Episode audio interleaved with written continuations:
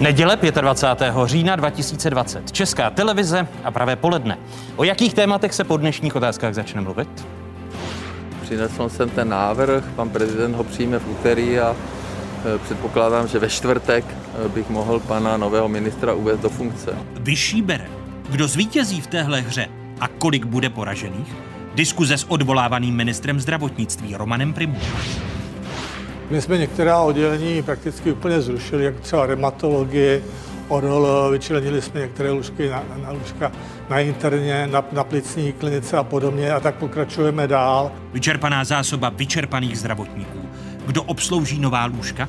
Diskuze pražského primátora Zdeňka Hřiba, prezidenta České lékařské komory Milana Kupka a ředitele nemocnice na Bulovce Jana Kvačka.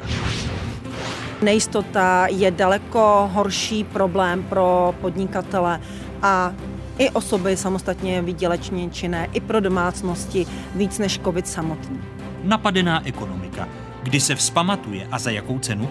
Diskuze ekonomů Danuše Nerudové a Aleše Michla ve druhé části otázek. Vítejte a hezkou neděli vám všem divákům jedničky i z Pravodajské 24. Je tu jedinečný prostor pro diskuzi. Černý pátek, tím se stal pro premiéra Andreje Babiše pátek 23. října roku 2020. Deník Blesk zveřejnil fotografie večerní schůzky Babišovy pravé ruky, předsedy poslaneckého klubu Hnutí Ano Jaroslava Faltínka a ministra zdravotnictví Romana Primuly. A to v jedné z pražských restaurací na Vyšehradě. Ke schůzce došlo ve středu, kdy restaurace měla být podle vládního nařízení zavřená a bulvár zachytil aktéry večerního setkání bez roušek. Nelze kázat vodu a pít víno, vzkázal v pátek dopoledne premiér Andrej Babiš ministru zdravotnictví Romanu Primulovi, kterého kvůli schůzce v uzavřené restauraci vyzval k rezignaci. Jestli si to veřejnost přeje, tak já to. Já sám rezignovat nehodlám. Samozřejmě je e, možností pana premiéra, aby byl odvolán. Zněla v pátek slova ministra zdravotnictví Romana Primuly. Primulová nástupce přijme podle premiéra Andreje Babiše prezident republiky Miloš Zeman v úterý na zámku v Lánech. K výměně na důležitém vládním postu s ohledem na koronavirovou pandemii dojde pravděpodobně ve čtvrtek. Prvním hostem dnešních otázek není nikdo jiný než odvolávaný ministr zdravotnictví Roman Primula. Vítejte, hezký dobrý, dobrý den. den. Budete ve čtvrtek ještě ministrem zdravotnictví? Tak to já nemohu říci samozřejmě.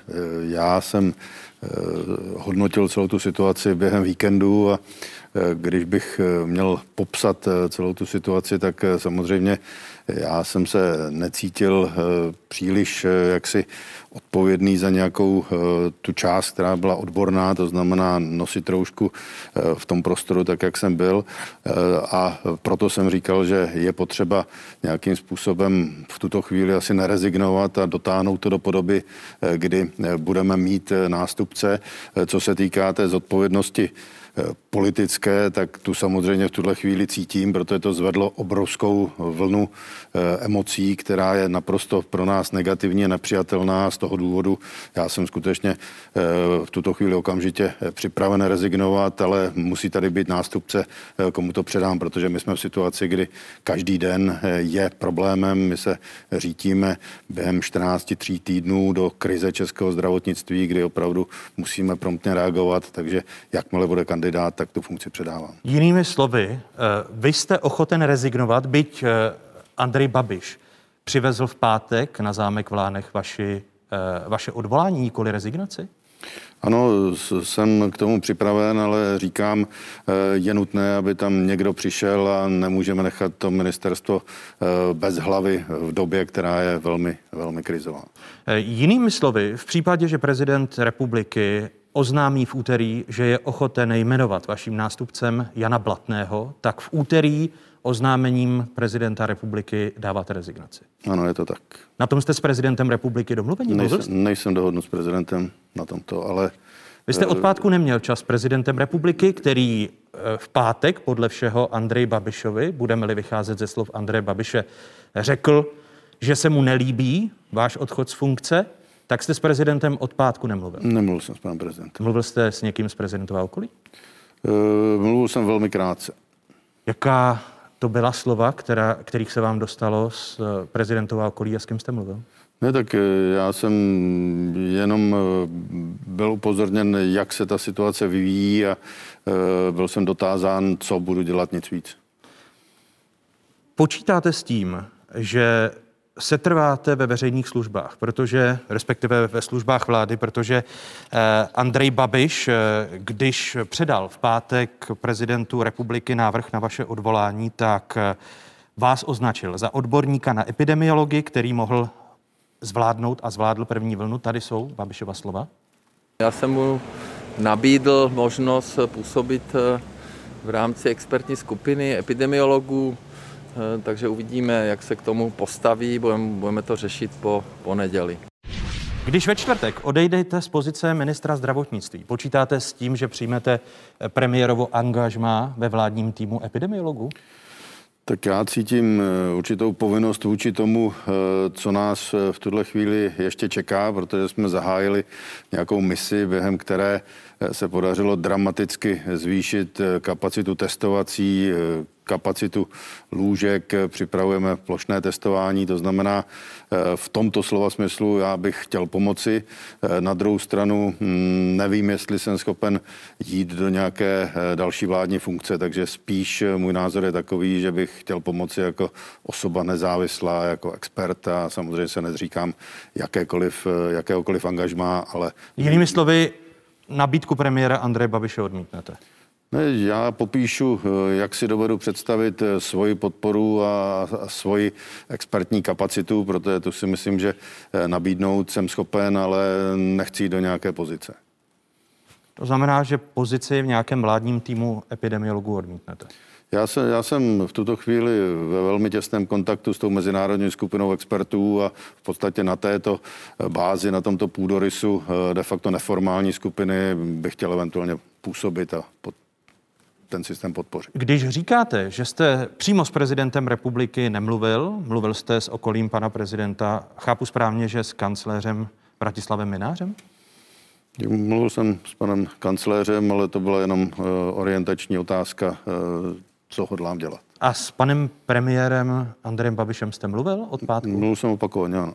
Eh, vyříkali jste si tu situaci, to, že jste se premiéru Babišovi obrazně řečeno v pátek vzepřel, protože on vás vyzval k rezignaci, vy jste odsouval tiskovou konferenci a pak jste oznámil, že sám rezignovat nebudete, ať vás premiér odvolá. Ne, tak eh, o tom jsme přímo nemluvili, nebo říkal jsem mu to své stanovisko a budeme o tom ještě jednat i o případné další spolupráci, což proběhne ještě dnes. Eh, když byly zveřejněny ony fotografie v deníku Blesk. Viděl jste eh, předtím, než jste si v pátek přečetl deník Blesk, že vyšly vaše fotografie na veřejnost, že se uskutečnila ta středeční schůzka v uzavřené restauraci? Určitě neviděl. A co jste si ale pomyslel, když jste ty fotografie poprvé uviděl? No, byl, byl jsem lehce v šoku, protože eh, celá ta schůzka eh, byla pro mě trochu absurdní, samozřejmě. V čem byla absurdní? No, to, co se z toho udělalo, protože eh, já, tak jak standardně jsme na ministerstvu někdy od 6 do 10 eh, hodin, to, což byl příklad vlastně tohoto dne, tak eh, když jsem dostal pozvání na tu schůzku, tak bylo v celku jasné, že v parlamentu to nejde. Personál na ministerstvu také někdy musí domů, takže proto jsem souhlasil s tím, že to bude někde na této adrese na Vyšehradu. A tam jsem vyrazil... Kdybych vám namítl, že v poslanecké sněmovně se mohou poslanci, předsedové poslaneckých klubů s návštěvami scházet. Předpokládám, že vy máte propustku eh, do to, poslanecké sněmovny. To ano, ale asi by jsem nedostal pan ředitel Haverland. Pokud by byl hostem Jaroslava Faltínka, tak podle těch pravidel, které v poslanecké sněmovně jsou, tak ano. Nevím, já jenom vycházím z toho, co říkal pan předseda sněmovny. Ne, neznám detailní pravidla, jak, jak to tam chodí, ale...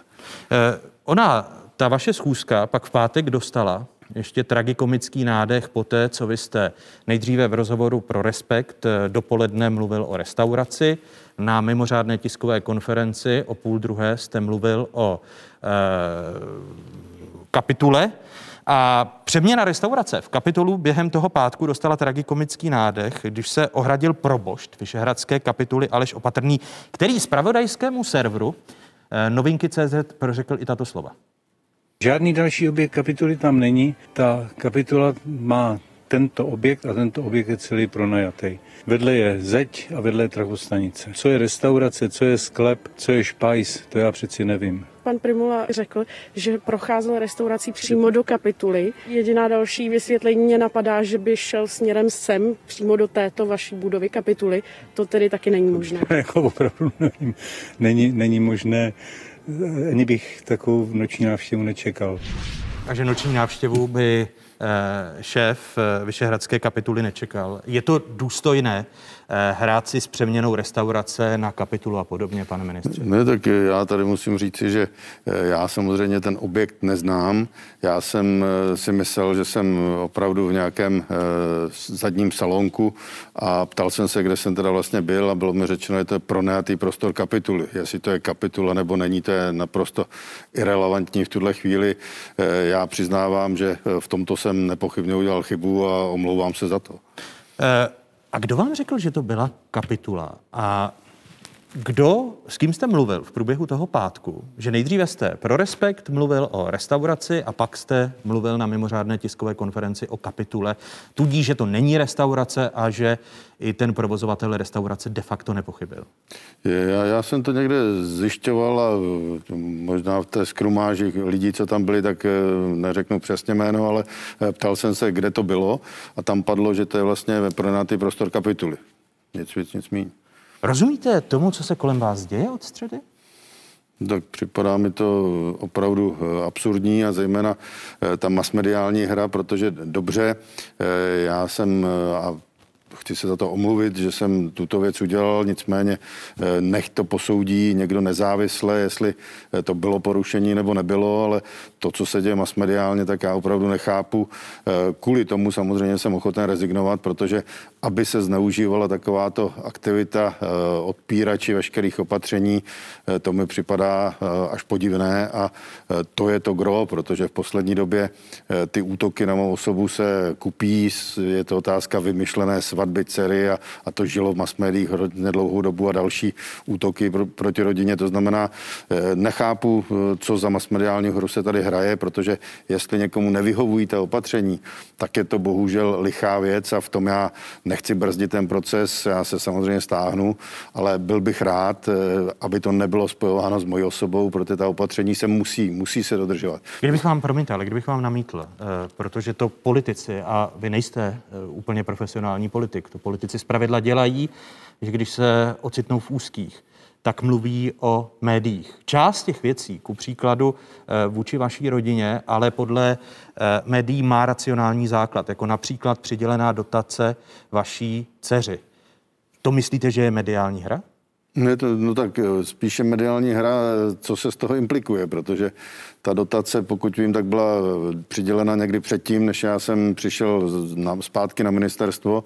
Ta dotace není příliš velkého rozsahu a těch dotací tady jsou stovky tisíc v tuhle chvíli, takže tam jsem nepochopil. Ale není to, není, není to chyba, když se eh, vy pak stanete ministrem, eh, týká se to zdravotnického biznesu nebo podnikání ve zdravotnictví, takže vás eh, tyto věci a vaši rodinu pronásledují, protože to je střed, bez je to střed zájmu?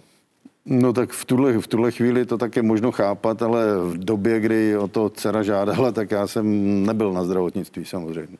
Eh, když se budeme bavit o té mass mediální hře, respektive o tom, kde jsou fakta v průběhu toho našeho dnešního rozhovoru, tak předseda poslaneckého klubu Hnutí Ano, Jaroslav Faltínek, podle premiéra Andreje Babiše svoji politickou odpovědnost vyvodil z té Vyšehradské schůzky a to tím, že rezignoval na funkci prvního místo předsedy Hnutí Ano. Už se nedodává, že z funkce by Jaroslav Faltýnek odešel tak či tak, protože eh, v lednu funkci obhajovat nehodlal. Zhodli jsme se na tom, že v této situaci prostě tento můj krok je určitým symbolem, kdy uznávám své pochybení, i když přesně nevím, co jsem vlastně udělal, to by měla říct hygiena. Já jsem přijal jak kdyby svoji zodpovědnost za to, že jsem vyzval vlastně a pozval na toto jednání pana ministra Primulu, takže to beru jako svoji do určité míry odpovědnost. S tím, že Jaroslav Faltýnek zůstává předsedou poslaneckého klubu Hnutí Ano i poslancem, na rozdíl od Romana Primuly, eh, který odchází z pozice ministra zdravotnictví. Jaroslav Faltýnek eh, měl vícero schůzek během své politické kariéry v různých hotelích, restauracích a podobně. Když vám ve středu, to bylo večer, vám zavolal přímo Jaroslav Faltýnek, abyste navštívil tu restauraci? To, to byli jeho lidé a bylo to někdy v odpoledni. Já jsem dlouho neměl čas, tak jsem se tam dostal opravdu až večer. Neříkejte, že jste tak politicky neskušený, že když se podíváte na schůzku Jaroslava Faltínka v brněnském hotelu Voroněž, eh, na které byl šéf antimonopolního úřadu Petr Rafaj. Když se podíváte na Jaroslava Faltínka jako muže na špinavou práci Andreje Babiše, to vám nedošlo, že když pojedete někam v noci nebo večer o půl desáté na Vyšehrad, že z toho může být průšvih? Tak abych pravdu řekl, já jsem do té pozice nešel jako politik a eh, to, co mě naprosto eh, veškerý čas eh, vysaturovává, to je záležitost teď boje s covidem a opravdu jsem nepřemýšlel a možná jsem ani masmediálně nevnímal nějaké schůzky, které byly předtím, takže já jsem opravdu nějaké nebezpečí neviděl, když jste šéf poslanců ANO hnutí, který, které v podstatě mě nominovalo, takže to je asi moje neskušenost a opravdu jsem v tom udělal zásadní chybu. Předpokládám, že dnes byste už neudělal to, že v době, kdy jsou zavřené restaurace, mm-hmm. tak eh, byste jel o půl desáté večer do restaurace na schůzku se šéfem poslaneckého klubu. Ne, tak já opravdu nechci tady spekulovat a omlouvat, jestli zavřená restaurace je zakázaná nebo nikoliv. To ať skutečně posoudí jiní, ale už bych to neudělal, to máte pravdu. Ono podle sobotních slov Andrej Babiše pro Rádio Z je, cituji, absolutně nepřijatelné, aby se politici scházeli po hospodách a po hotelích. Eh, před svým vstupem do politiky však, jak sami už vidíte na záběrech, eh, podnikatel Andrej Babiš eh, se divil veřejnému pohoršení nad jeho schůzkami s předsedou antimonopolního úřadu Martinem Pecinou. To byl květen roku 2008, navíc ve chvílích, kdy antimonopolní úřad řešil případy vstažené k Agrofertu.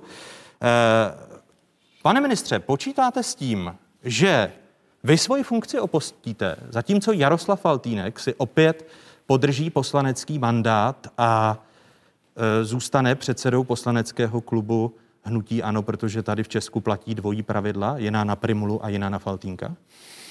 Tak já jsem nějakým způsobem tyhle politické hry e, neřešil. A, Promiňte, když člověk vstupuje do politiky, tak přece se stává politikem a musí počítat s politickými hrami. Ne, tak já počítám s politickými hrami, ale já jsem to bral tak, že moje mise je omezená právě na vyřešení této epidemie. Mým cílem nikdy nebylo eh, sedět na ministerstvu v postu ministra, spíš opravdu eh, po tom, co by se podařilo tu epidemii zastabilizovat, tak eh, já nechci, já nikdy jsem neříkal, že bych chtěl být v establishmentu. Tady jsme viděli ten dvojí metr. Přijde vám nespravedlivé, že vy se budete muset poroučet z veřejného prostoru, zatímco Jaroslav Faltýnek, když necháme stranou ten to formální opuštění pozice prvního místo předsedy hnutí ano, eh, ale zároveň ponechání si poslaneckého mandátu i předsedy poslaneckého klubu ano, že to je dvojí metr? No tak na první pohled to tak vypadá. To, co je pro mě trochu e, symbolické, je, že Eh, jestli tam míra pochybení je odpovídající tomu následku, pokud ano a pokud eh, opravdu vidím, co se děje masmediálně, tak eh, já souhlasím s tím, že abych nezavdával příčinu tomu, že lidé se za to budou skovávat, tak jsem ochoten jít. Uh, ano, vy, vy, jste, vy jste to řekl, že počítáte s tím, že v příštím týdnu opustíte post ministra zdravotnictví, ale a rozumíte tomu, proč ho musíte opustit, eh, že jste se stal důvěryhodnou tváří všech těch eh, pandemických opatření, alespoň soudě eh, ze sociologického šetření Kantar.cz Trendy Česka 2020, které jsme v tomto pořadu prezentovali minulý týden, zatímco jiní členové vlády jsou až za vámi. A že jste během této jediné schůzky mohl ztratit podstatnou důvěru veřejnosti. No tak je to možné a Já bych chtěl říci, že eh, řada lidí mi vyjádřila neuvěřitelnou podporu, ale já to vnímám tak, že ta moje pozice je velmi polární, že tady máme podobně jak v celé republice velmi nestabilní prostředí a řada lidí mě zase nenávidí za to, že tady ta opatření přicházejí. Takže já určitě nechci eh, bránit eh, tomu, abychom byli schopni zvládnout tu epidemii nějakou svojí kontroverzí v tomto světě. Takže proto uvažuji o tom kroku, který jsem tady řekl. Eh, abych se ještě zastavil u těch okolností středeční schůzky na Vyšehradě. Té se krom vás zúčastnil i ředitel Ostravské fakultní nemocnice Jiří Haverland. Kdo byli další účastníci té schůzky? Tak já jsem mluvil s těmito dvěma, já nemůžu vyloučit, že eh, tam probíhala nějaká další schůzka, ale to jsem neviděl, to znamená, já jsem opravdu hovořil s těmito dvěma lidmi. Protože podle informací otázek eh, součástí toho jednání byla i návštěva eh, někdejšího a současného náměstka Všeobecné zdravotní pojišťovny Davida Šmehlíka. Byl, odím, byl on jedním z těch lidí, kteří tam s vámi v té restauraci byli přítomní? Určitě ne, já jsem tam přišel v době, kdy tam určitě náměstek Šmehlík nebyl nebo musel být někde v prostoru, kde jsem ho neviděl. Neviděl jsem ho. A Probírala se problematika Všeobecné zdravotní pojišťovny, protože asi pochopíte eh, s tou další zásadní informací, že právě v pondělí se má rozhodovat o tom, kdo bude stát v čele Všeobecné zdravotní pojišťovny po 30. Eh, listopadu letošního roku, že ta schůzka mohla mít i tyto konotace? Já za sebe mohu zodpovědně říci, že když já jsem dorazil, tak tam nebyl náměstek Šmehlík a ani jsme se této problematice jakkoliv eh, věnovali. To znamená, tam o tomto řeč nebyla a pravdou je, že to ale téma, které rezonuje eh, v posledních dnech a možná týdnech eh, zdravotnickým světem, protože výběr ředitele VZP je velmi důležitá věc. Takže přímo, že by na schůzce jste se bavili o Všeobecné zdravotní pojišťovně, to můžete vyloučit. To můžu vyloučit. Protože eh, ze dvou na sobě nezávislých důvěryhodných zdrojů, eh, vy jste právě ve středu, a je to, je to zajímavá schoda náhod, že právě ve středu eh, jste chtěla, aby vláda probírali změn, probírala změny ve Všeobecné zdravotní pojišťovně, konkrétně ve správní radě. Můžete toto vyloučit nebo potvrdit, že jsou mé informace správné? Informace je správná v tom, že jsem navrhl rekonstrukci správní rady. Navrhl jste rekonstrukci. Navrhl Proč vláda, když jsem se díval na webové stránky vlády, tak vláda ty změny neschválila? Zatím to nebylo zařazeno na program jednání a ta diskuze ještě měla probíhat o složení konkrétně. Koho jste navrhl vyměnit ze správní rady VZP? Tak eh, navrhoval jsem tam eh, výměnu osob, které byly eh, spjaty s předchozím vedením a v podstatě s panem náměstkem.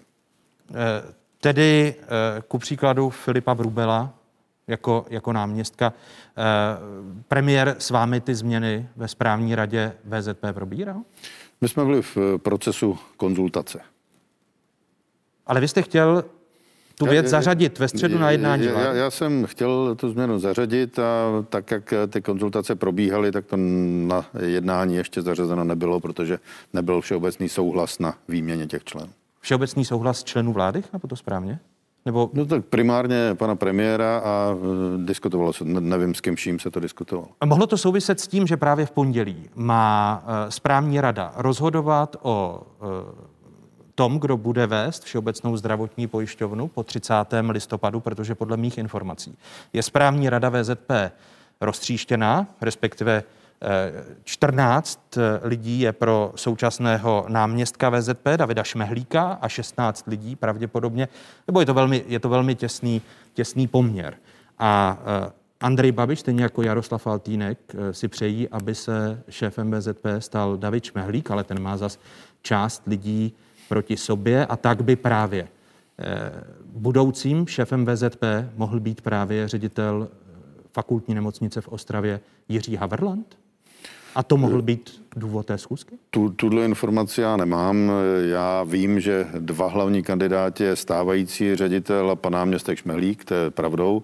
O panu Haverlantovi eh, nevím, že by měl být kandidátem a tak, jak jsme diskutovali, tak tato otázka tam rozhodně nepadla na tom jednání. O čem jste se tedy bavili? Trvalo to hodinu a půl.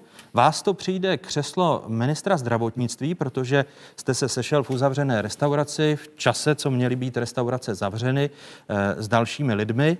Eh, zároveň jste neměl roušku, tak co důležitého jste tam probírali? No tak k té roušce já říkám, že jsem neměl pár sekund. To, to ať eh, skutečně posoudí někdo, jestli při nasezání do auta ji musím hned ten moment, nebo si naberu na místě. Myslím, že jsou svědkové, že já roušku opravdu nosím a tam jsem vstupoval do té restaurace s rouškou a možná to je také důvod toho, že jsem nebyl v karanténě, přestože jsem se setkal s řadou pozitivních politiků a právě díky té roušce jsem do karantény nemusel a pozitivní nejsem. To, co se tam projednávalo dominantně, tak eh, to byla eh, otázka eh, těch jednotlivých opatření, co se bude dít na půdě parlamentu. Diskutoval Kdyby, kdybych vám řekl, že tomu nevěřím, protože proč by z Ostravy jel do Prahy šéf jedné z fakultních nemocnic, když i šéfové ostatních fakultních nemocnic k tomu mají co říci, včetně testování. Ne, tak... Za... Vám to dává logiku? Vy, vy byste sám sobě věřil, pokud byste vedl ne, tak tento rozhovor? Za A já jsem původně e, nevěděl, že tam pan Haverland bude, takže ta problematika se řešila tam. E, pan Haverland e, do Prahy zřejmě nejel jenom kvůli této schůzce, ale to já nevím, to se musíte zeptat jeho. A e, to, co se řešilo, tak ono v tuhle chvíli hraje poměrně klíčovou roli v tom testování, protože my jsme potřebovali spustit někde pilot. E, to plošné testování antigenů je dnes velmi kontroverzní. Někteří odborníci proti němu jak si postupují, takže na Ostravsku se dělal pilot a e, to byl důvod, aby jsme to rozběhli opravdu v pěti fakultních nemocnicích. Promiňte, ale tuto variantu popírá hejtman Moravskosleského kraje Ivo Vondrák, protože říká, že ty věci se probíraly a už eh, na několika eh, videokonferencích a na několika setkáních. K tomu přece není zapotřebí noční schůzka, na kterou jede ministr zdravotnictví a na které je předseda poslaneckého klubu Hnutí Ano. Ne, tak já si myslím, že se využil čas a prostor, když tam ten ředitel byl, protože e, tam jsme to probrat mohli. Já neříkám, že se to neřeší celou dobu, ale e, stále to není dořešeno. To je otázka velmi citlivá. Když se podíváme na Slovensko, tak zmanagovat eh, plošný odběr je opravdu složitá věc.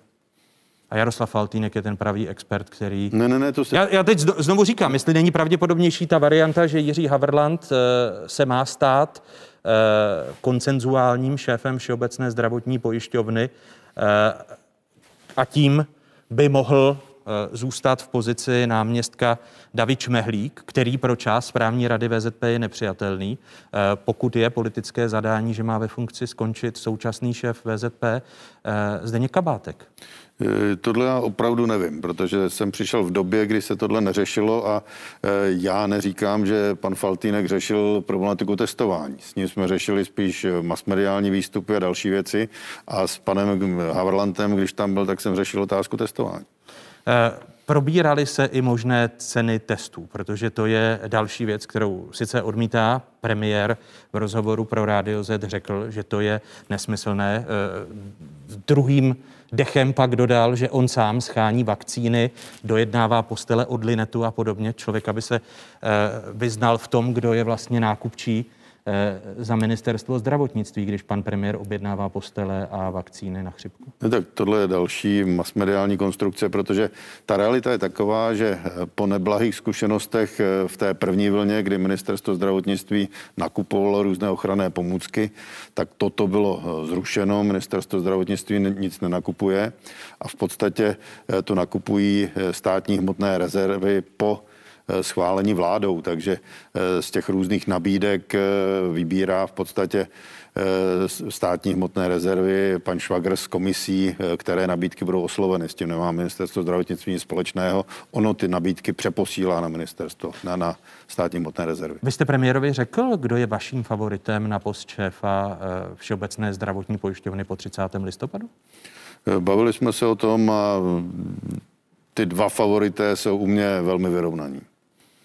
Takže připouštíte, že by Třetím koněm se mohl stát šéf všeobecné, eh, pardon, šéf eh, Ostravské fakultní nemocnice Jiří Haverland, protože má zkušenost s eh, pojišťovnami, protože ve zdravotní pojišťovně, respektive v takovém finančním ústavu působil. Ta informace je pro mě zcela nová, tady slyším poprvé, ale e, z hlediska jeho zkušenosti, kdy v pojišťovně byl, tak samozřejmě erudici pro to máte, však co k tomu mohu říct. Ale zatím to jméno jste neslyšel? Ne, zatím jsem to jméno neslyšel. E, že by mohlo souviset s tou schůzkou, která se odehrála, odehrála na Vyšehradě. Opozice jedním dechem Vyšehradskou schůzku odsoudila, na frak podle opozice dostala, citujme, už tak pošramocená důvěra ve vládní protiepidemická opatření. Minister Primula a první místo předseda hnutí Ano Faltýnek se doslova vysmáli všem občanům, kteří dodržují opatření.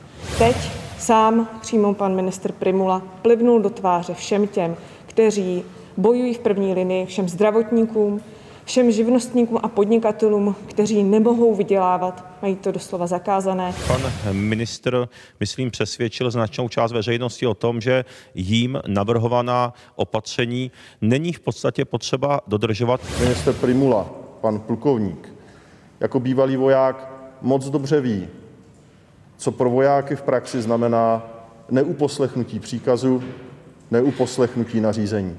V současné chvíli eh, je ta důvěra občanů tak spochybněná, eh, že rezignace je asi opravdu jediná možnost. Měl by rezignovat, protože se objevila obrovská ztráta důvěry. V situaci, kdy už to není jenom o mediální pozornosti, ale je to o lidských životech, takže prezident Zeman bude také jednat rychle. Uh... Vy doporučíte prezidentu republiky, aby to předání bylo rychle vašemu, vašemu nástupci a je eh, Jan Blatný, eh, dosavadní náměstek eh, Brněnské fakultní nemocnice, dobrým kandidátem? Já pana Blatného vůbec neznám, to znamená, pan prezident se nepochybně bude rozhodovat sám v tomto. Já jenom, když vidím ty reakce, tak to je to, co se tady děje v tomto státě. Tady bohužel koronavirus se stal obrovským politikem a tak, jak v první vlně ho eh, využívala vládní koalice ve svůj prospěch, tak teď ho eh, využívá ve svůj prospěch opozice a bohužel si eh, za rukojmí berou občany této země. My jsme v situaci, kdy opravdu se blížíme na limit kapacity, která tady může být eh, za dva až tři týdny a eh, já si myslím, že je to naprosto nešťastné. Tady vůbec nejde o to, kdo kde bude, jestli se tady dělají nějaké dílčí věci, ale to, co je podstatné, že teď by opravdu obě strany měly, nebo všechny strany politického spektra táhnout za jeden pro vás, protože... Kdybych vám ale řekl, že to, že to není možné, protože vy jste se právě eh, kvůli pandemii koronaviru i selhání vlády v té druhé fázi stal eh, ministrem zdravotnictví. Je to problém. Já to beru, že je to problém a bohužel tady je rozpolcená i společnost. Souvisí to i s řadou odborníků nebo v uvozovkách odborníků, kteří tady nastavili eh, systém, že se nic neděje. A nejhorší je, že to ještě někteří tvrdí do posud. V době, kdy už opravdu je vidět, že ta kapacita systému může být vyčerpána, není to jenom covidem. My budeme mít vyčerpanou kapacitu i pro ostatní diagnózy. A je štěstí, že Česká republika má poměrně velkou kapacitu. Země, které jsou na na tom lépe, jako je třeba Slovensko nebo Polsko, tak už se v některých případech dostávají na limity kapacity. Eh, když se podívám na nejnovější predikce eh, Ústavu zdravotnických informací a statistiky eh, týkající se vývoje pandemie COVID-19 podle hodnoty reprodukčního čísla, tady jsou možné scénáře.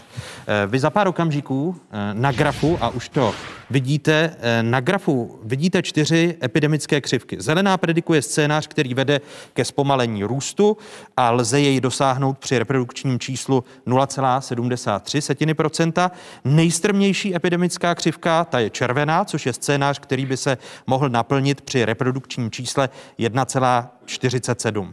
V pátek mělo reprodukční číslo hodnotu 1,3. Eh, eh, počítáte s tím, že váš nástupce bude postaven před to, že bude muset oznámit veřejnosti, že se prodlužuje nouzový stav?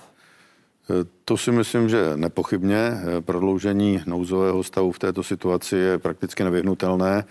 To, co je složitější, je v podstatě reakce celého toho systému A tady eh, my jsme v posledních dnech, kdy eh, opravdu je nutné tu reakci už vidět. A pokud by nebyla vidět, tak to bude vyžadovat eh, další zpřísnění těch opatření, ale tady už je třeba si položit otázku, jestli má další zpřísňování smysl, protože pokud nevidíme odezvu těch opatření, tak to znamená jediné, že to dodržováno není. Když se podíváme, pane ministře, znovu na, ta, na tu predikci, na ty jednotlivé křivky, vy dovedete odhadnout v případě, že se bude muset sáhnout k prodloužení nouzového stavu. Jak dlouhé by to prodloužení bylo? Protože část skeptiků, epidemiologů říká, eh, s tímto stavem se budeme potýkat eh, až do Vánoc. Ne, tak eh, pokud by zabrala ta opatření, tak si myslím, že doba jednoho měsíce by měla být dostatečná, abychom se vrátili do podoby, kdy takto přísná opatření nebudou muset být, ale budou tady. Jinými slovy, ještě v listopadu prodloužení nouzového stavu na měsíc? To, to si myslím, že, že je nevyhnutelné. Že, že skutečně velmi pravděpodobné, protože zatím k tomu poklesu nedochází. A my v té populaci máme obrovské procento pozitivních. Když se podíváme na Slovensko, které už v určitém regionu použilo plošně antigenní testy, tak v podstatě zjistilo, že tam je 3,5% pozitivních, což když přepočítáme na Českou republiku, tak je to 350 tisíc a protože u nás ta nálož bude ještě větší, tak se dá předpokládat, že tady bude téměř 400 až 500 tisíc pozitivních lidí. Jinými slovy, máme se připravit minimálně na měsíční prodloužení nouzového stavu od 3. listopadu do začátku prosince. Nouzový stav eh, sám o sobě neznamená nic. To znamená, pokud by nebyl doprovázen opatřeními, tak to v podstatě žádného občana nemusí trápit. Ale je logické, že pokud nedojde k nějakému markantnímu poklesu, tak to bude doprovázeno nejen nouzovým stavem, ale i opatřením. Ale vy říkáte, že minimum toho je, že nouzový stav při současných opatření bude prodloužen o měsíc. E, to se dá očekávat, protože Tady je třeba říci, že eh, ten pokles eh, řádově, tak jak my jsme stále ještě v růstové fázi a blížíme se snad plato, bude chvíli trvat a proto je odůvodněné předpokládat, že to může být měsíc. S tím, že neříká... A ta horší varianta, když se znovu podíváme na, tu, na ty křivky, tak ta horší varianta by znamenala až do prosince a ještě zpřísnit ta opatření, která už dnes jsou eh, přísná? Tady si myslím, že ta diskuze se povede mnohem dřív. Není možné čekat do prosince a předpokládat nějaká další opatření, protože ta opatření, pokud eh, nedojde eh, k poklesu už v úterý, eh, kdy uvidíme první ostré číslo za ten následující týden, tak si myslím, že na místě opravdu zpřísnění těch opatření, protože jinak bychom opravdu až do Vánoc byli v nějakém nestandardním režimu. Jinými slovy, počítáte ještě s tím, že ve středu na vládě přijdete vy, pokud úterní čísla budou taková, jaká jsme viděli v pátek, rekordní nárůst za sobotu sobotu rekordní nárůst víc než 12 tisíc diagnostikovaných s COVID-19, tak ještě ve středu byste navrhl přísnější opatření. Já si myslím, že není rozhodující, jestli tam budu já nebo eh, nový ministr, ale každopádně pokud to bude vycházet eh, z racionálních úvah a bude to odůvodněno, tak ta opatření prostě navržena budou. Ve středu. Já neříkám, že ve středu. Může se stát, že budou navržena od čtvrtka nebo ve čtvrtek, že zasedne vláda. Podíváme se opravdu, pokud tam bude náznak poklesu, tak to nemusí nastat, pokud by ta čísla šla nahoru ještě v úterý oproti datům, která jsou třeba ze čtvrtka zpátka, tak je pravděpodobné, že nějaká opatření budou navržena. Další data, která mají otázky k dispozici, tak Vidíme, že se nákaza šíří v sociálních zařízeních. Podívejme se eh, na to. Eh, v červnu šlo o čtyři případy, o čtyři klastry. Eh, už to sami vidíte na svých obrazovkách. V červenci jich bylo 112, v srpnu 239. V září statistici zaznamenali vysoký rárůst nakažených v sociálních ústavech. Bylo to 965 k 31 září, respektive k 21. říjnu jejich počet vzrostl až na 2375. Jde nejen o zaměstnance, ale klienty v sociálních zařízeních, tedy dvě stovky klastrů v sociálních službách. Není to ten zásadní problém, že se to rozjelo právě u té nejrizikovější a nejohroženější skupiny, což je možné vyčítat i už vám jako ministru zdravotnictví?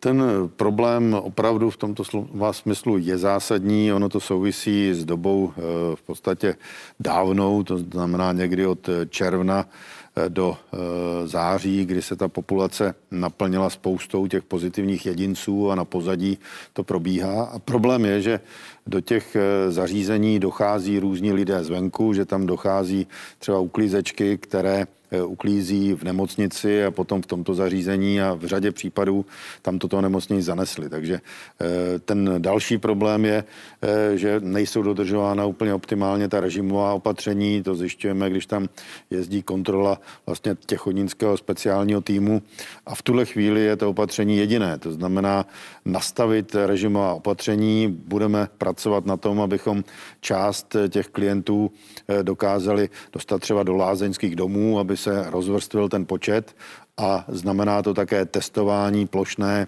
eh, osob, kteří tam pracují těmi antigenními testy a následně i testování klientů. Uh, jinými slovy, připouštíte, že toto je teď ten největší problém pandemie COVID-19 v České republice, že se rozjela uh, ta epidemie právě klastrech sociálních zařízení, což jsou ty nejrizikovější skupiny. Eh, zhruba 30 až 40% těch lidí pak končí v nemocnicích, i když nemají úplně těžký průběh. A zároveň je to největší skupina, která na, s COVID-19 umírá.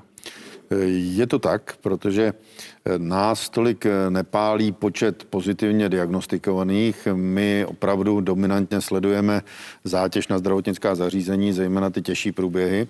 A je logické, když máme nemocnost v té kategorii mladší, eh, nerizikové, tak eh, ta smrtnost se tady pohybuje třeba na 0,1%, úplně minimální, nebo na 0,5%. V těchto kategoriích je to dramaticky eh, horší a samozřejmě zásah těchto citlivých skupin znamená, že nám narůstá procento hospitalizovaných a i procento těch těžkých průběhů. Pokud byste měl naznačit, jaká přísnější mohou být další opatření na to, že svého druhu už máme lockdown, celostátní lockdown, akorát nám běží ještě ekonomika, respektive zaměstnání, fabriky a, a podobně. Co může nastat v příštím týdnu? V tuhle chvíli si myslím, že není úplně využíván home office, protože eh, tak, jak my jsme chtěli, aby home office byl eh, dominující všude tam, kde to jde, tak to nenastalo a myslím si, že každá firma je schopna eh, své pracovníky rozdělit do nějakých kategorií tam, kde je naprosto esenciální, aby ti lidé do práce chodili v režimu prezenčním. Pak tam jsou lidé, kteří jsou ne nezbytní a lidé, kteří eh, zcela jasně mohou home office vykonávat. A tohle by mělo proběhnout, protože jinak ten půl kontaktů eh, se nedaří úplně eliminovat. A druhá věc je, že tady jsou opatření, která v některých zemích byla, ale to je úplně to terminální. To znamená, tam eh, se Co, ještě nesměřuje. To, terminální to, to terminální opatření je, že by tady byl opravdu náznak lockdownu, ale ne, že eh, zavřeme všechny doma a nebude fungovat vůbec nic, ale že by fungovala kritická infrastruktura a zbytek by byl třeba týden nebo 14 dnů doma. To znamená, to, znamená to co jsme zažili na jaře to je v podstatě varianta jara, byť eh, na jaře to takto nebylo. Na jaře... Tam dobrovolně eh, ano, podniky ano. Na, na, na jaře si je třeba uvědomit, že to byla dobrovolná věc. Tady řada podniků se zavřela sama eh, po diskuzích třeba s odbory a podobně, ale nebyl tady příkaz zavírat v podstatě podniky. Jakou dobrou radu byste dal svému nástupci?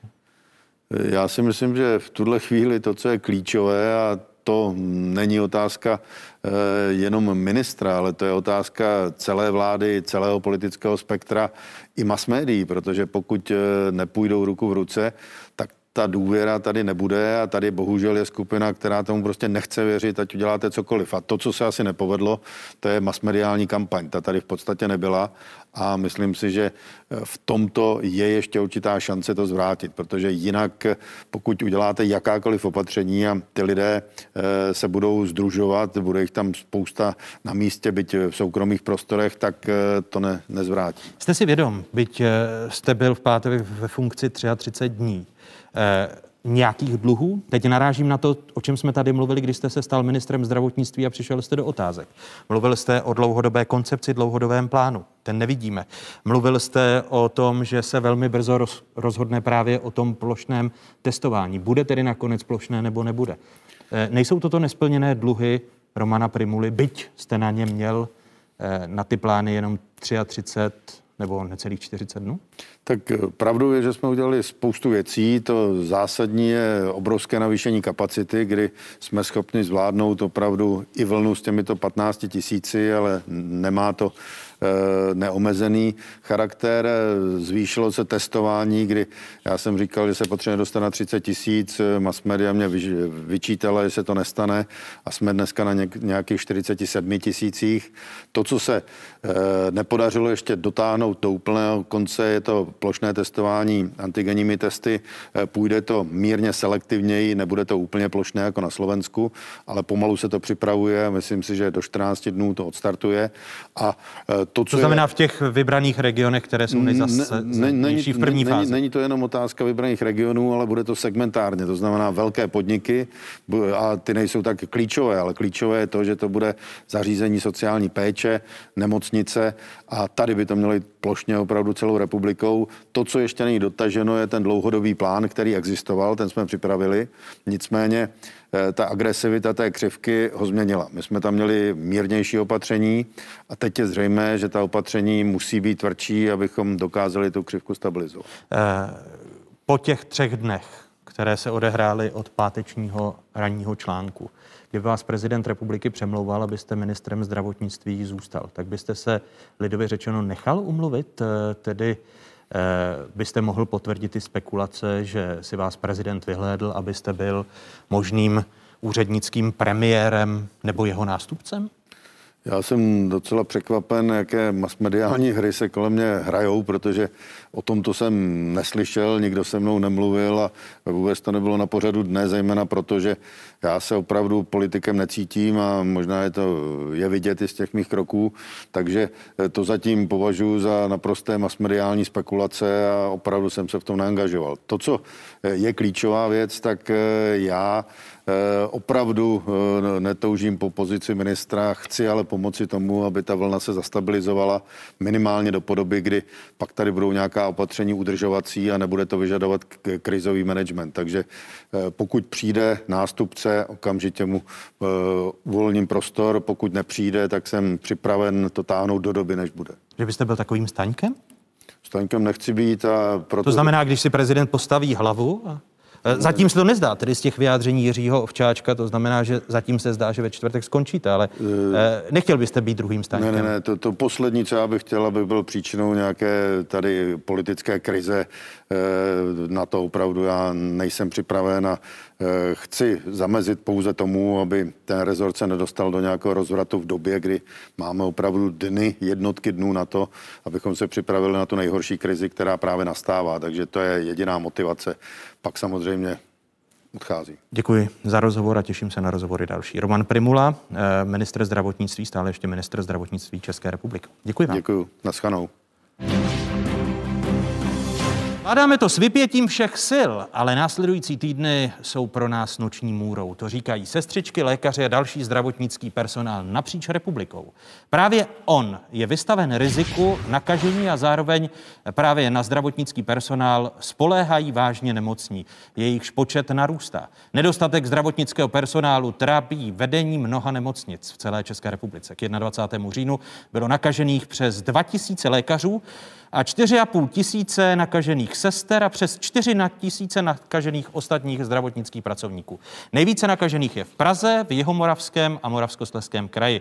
Naše poděkování teď patří všem, kteří se starají o zdraví druhých a nemusí jít jen o tváře a hlasy těch, kterým věnujeme následující tři minuty. O ty covid pozitivní pacienty tady na té jednotce intenzivní péče, tak se starají lékaři, sestřičky a další personál napříč všemi odděleními. Takže eh, péči jako takovou na starosti a hlavně tu léčbu vedou plicaři, pneumologové, ale jinak tady pomáhají skutečně ze všech jiných oborů, eh, ať už to jsou eh, lékaři z chirurgie, z chirurgických oborů, z revmatologie, rehabilitace, z interny, takže se tady střídáme, pomoc pomoct skutečně všichni. Chodí vypomáhat eh, sestřičky třeba z dětské chirurgie, eh, z jibky a jsou teda úžasný. Dneska mám tady sestřičky z anestezie, eh, který přišli taky vypomoct a budeme se muset domluvit na dalších službách do budoucna. No.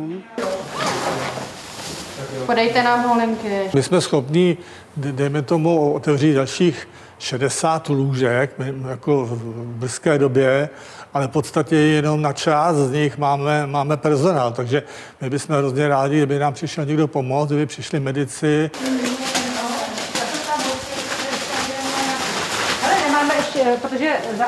Je to mnohem náročnější, než to bylo dřív, protože na počet těch pacientů, který tam máme teď, je nás polovina personálu a ty pacienti jsou špatní, takže dát jim tu péči, kterou jim chceme dát a jsme zvyklí, je strašně těžký.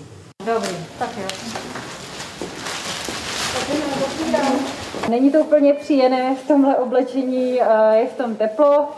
Eh, sestřičky v tom musí být někdy několik hodin v kuse, než zvlášť u příjmu pacienta, kdy je potřeba s ním udělat hodně práce. Ale myslím, že jsme si na to všichni tak nějak zvykli. Ale velmi rádi si zase odvykneme. Konkrétně tady dělám výtěry z aut uh, pro lidi, co posílá krajská hygienická stanice. A nákazy se určitě nebojím, protože tady se na to dávám pozor v podstatě na každém kroku, pořád si dezinfikuju ruce, mám všechny ochranné prostředky, které můžu mít, takže se toho bojím v podstatě méně, než třeba když jdu do restaurace. Co se děje? Nemám strach vůbec. Uh, asi protože víme, že se tady dobře chráníme a vlastně od začátku, od března, kdy v tom pracujeme, se tady nikdo z nás nenakazil. Hodně lidí co vím, co reagují někde na internetu nebo v televizi, že tomu nevěří, že, že je to vymyšlené, tak já nevím, podívat se tady nemůžou, ale bylo by to ideální asi, kdyby se přišli podívat. Reakce lékařů, sester a zdravotnického personálu, které zaznamenaly otázky. Už příští týden v úterý, co by dobrovolník, má nastoupit do jedné z pražských nemocnic pražský primátor Zdeněk Hřib. Primátor Hřib vystupu, vystudoval lékařskou fakultu, ale medicínské praxi se nevěnoval a dalšími hosty je nejen Zdeněk Hřib, kterého vítám. Hezký dobrý den, pane primátore. Dobrý den, děkuji za pozvání. Mé pozvání přijali prezident České lékařské komory Milan Kubek. Vítejte, pane prezidente. Dobrý den a pevné zdraví všem. A vítám i ředitele nemocnice na Pražské Bulovce, Jana Kvačka. Vítejte, pane ředitel. Dobrý den, Dobrý děkuji den. za pozvání. Pane primátore, začnu u vás. Kolik času hodláte věnovat tomu dobrovolnictví od úterý? Tak principiálně, kolik bude potřeba. Eh, Řízení města je zajištěno. Já budu nastupovat na takové odpolední směny na oddělení, které vlastně je covidovým příjmem těch pacientů do té nemocnice. To znamená, eh, že se tam chodí vlastně už v té red zóně v těch ochranných oblecích a eh, já se budu účastnit i nadále jednání městské rady, i jednání krizového štábu, takže nic z toho není nějak ohroženo. Počítal jste s tím, že část veřejnosti to může nést nelibě, že byste se měl více věnovat? Ku příkladu tomu, co jsme viděli na Pražské náplavce eh, včera, farmářské trhy, na ty fotografie se můžeme podívat, eh, tedy jak řešit takové situace, eh, po případě i ty situace, kdy nejsou dodržována opatření, že tam byste byl potřebnější, aby se nákaza nešířila? Já musím říct, že jsem velice rád, že dneska vlastně eh, právě na české televizi zaznělo, že ty fotky z té náplavky byly poněkud zavádějící, protože ono je to určitá hra s ohniskem a tím způsobem, jak se to fotí. My jsme na to místo vyslali dvě dvojčlené hlídky městské policie, které tam eh, dohlíželi na to, byť za to dodržování těch vládních opatření je vždy odpovědný pořadatel těch trhů. My jsme ho v tomto duchu i upozornili. Pokud tam došlo k nějakému pochybení, tak pochopitelně by se to řešilo v rámci správního řízení, to je jasné. Nicméně já jsem velice rád, že i Česká televize vlastně vyhodnotila, že ty fotky byly určitým způsobem zavádějící. My teď ukazujeme div- divákům záběry, ale jde o to, že vidíme v mnoha částech eh, i v těch obchodních centrech, že se nedodržují dvoumetrové odstupy a pak je přetížený zdravotnický personál. Proto se ptám, jestli jeden primátor Zdeněk Hřib by nebyl potřebnější spíše v administraci těch opatření, než eh, jako dobrovolník v nemocnici. Já si troufnu tvrdit, že protože já se snažím tímto krokem vlastně motivovat lidi, aby šli do e, nemocnic pomoci, pokud mohou, případně aby dodržovali vlastně i ta opatření, pokud tedy nemohou nastoupit do nemocnice a tak pomohli zdravotníkům. To znamená, z mého pohledu je tohle vlastně stejná součást práce primátora, jako e, nyní odložené všechna úvodní slova na nejrůznějších konferencích, kdy se taky snažím vlastně motivovat lidi k tomu, aby něco dělali. A naopak faktory, které působí proti tomu, jsou bohužel nejrůznější aktivity jiných politiků, kteří ukazují, že vlastně ta opatření eh, oni nějak jako se necítí povinování dodržovat. Což si myslím, že je ten největší problém, protože to potom likviduje tu vůli obyvatel dodržovat ducha těch opatření a potom, i když třeba jsou doslovně dodržovány ty předpisy, které tady existují, za které můžete dostat sankci, tak eh, se dělají nějaké jiné aktivity, které vlastně jsou třeba nebo byly doposud legální, ale vlastně eh, úplně hatí toho ducha těch opatření. Mám na mysli, jsou zavřené hospody, tak se nakoupí alkohol a udělá se párty doma. Typický příklad. A to je... Proto, proto se vás ptám, jestli vy, pane prezidente Kupku, z vašeho pohledu eh, je to, že se Zdeněk Hřib vrací ke své původní profesi, kterou vystudoval, symbolicky dobrým krokem, nebo spíš je nutné přitvrdit v dodržování těch opatření? Tak já si myslím obojí. Tak eh, já děkuji eh, panu eh, primátorovi, že jde pomoct. Zdravotnictví je v takové krizi, že přivítáme skutečně každou ruku. Já bych opravil ta čísla, která jste zde zmiňoval. Ona ta dynamika je skutečně obrovská. V současnosti máme 13 200 nemocných zdravotníků, z toho 2600 lékařů a 6 000 zdravotních sester. Zdravotníci v nemocnicích, jako je Uherské hradiště, doslova padají na ústa, když to řeknu slušně. A zde je ještě další paralelní svět, kdy prostě někteří lidé si jdou koupit něco na blešák nebo koupit biomrkev v Praze na náplavku. To prostě opravdu rozum nebere. Já nevím, co se ještě musí stát, protože v současnosti je Česká republika nejhorší zemí, v nejhorší situaci jsme na celém světě.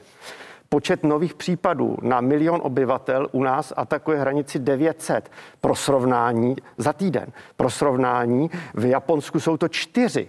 My jsme úplně prostě někde jinde. COVID-19. Stejně tak se to týká teď už úmrtí, že jsme se dostali ano. i na první místo v přepočtu eh, na 100 000 obyvatel v ano, já úmrtí. ukážu, ukážu, zase ta dynamika je strašlivá. Tady vidíte počty zemřelých na COVID-19 v jednotlivých týdnech. Od začátku září, jak nám to roste, minulý týden to bylo 441. Těch 518, to je do pátku a ještě nemáme všechny, všechna čísla. To znamená, je jasné, že tento týden překročíme hranici 700 a je matematická jistota, že příští týden se budeme pohybovat někde okolo tisíce mrtvých za jeden jediný týden. Pro srovnání, za celou první vlnu jsme měli počet zemřelých okolo 400. Teď vlastně to zvládneme, těch 400 zvládneme za čtyři dny. Ta situace je skutečně extrémně, extrémně vážná teď. A COVID-19 je v současnosti druhou nejčastější příčinou úmrtí v České republice. Často se bagatelizovalo to, říkalo se, lidé umírají na srdce, na rakovinu. Ano, umírají, ale na všechny druhy rakoviny dohromady nám umře denně 75 lidí v průměru. A vy teď, na, COVID, vy teď, na COVID 100. A vy teď říkáte eh, a upřesňujete ta čísla, která my máme k tomu datu 21. října, takže vy je máte aktualizovaná a jsou daleko vyšší. Dává pak logiku stavět, a to je otázka na vás, pane řediteli, eh, stavět, respektive počítat se záložní nemocnicí, když asi pro ní nebudeme mít personál, protože pod vás padá ta nemocnice v pražských letňanech.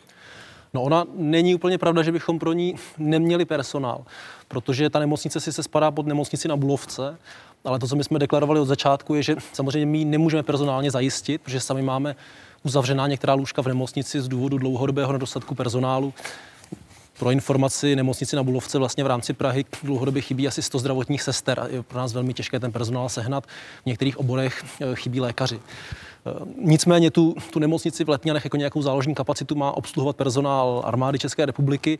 Oni předpokládají, že jak by se postupně ta kapacita otevírala, samozřejmě se neotevře 500 lůžek najednou, tak by se tam postupně stahoval personál vlastně zdravotnický, který oni mají ve všech koutech republiky. A no, ale ten zase bude chybět právě v těch všech koutech republiky, proto se ptám, jestli vám to dává logiku, pánové, eh, když... No, ano, ještě, ještě, ještě, k tomu, ještě k tomu stručně. Uh, Oni nemají, nebo údajně podle prohlášení armády, jedno koncentrované místo, kde by bylo velké množství toho personálu. To znamená, jejich logika je taková, že stáhnou velmi malé množství lidí z mnoha míst, což by nemělo je zásadně omezit a dají na jedno místo a udělají tu velkou lůžkou kapacitu. Tohle je vlastně ta logika, podle které je to vymyšlené.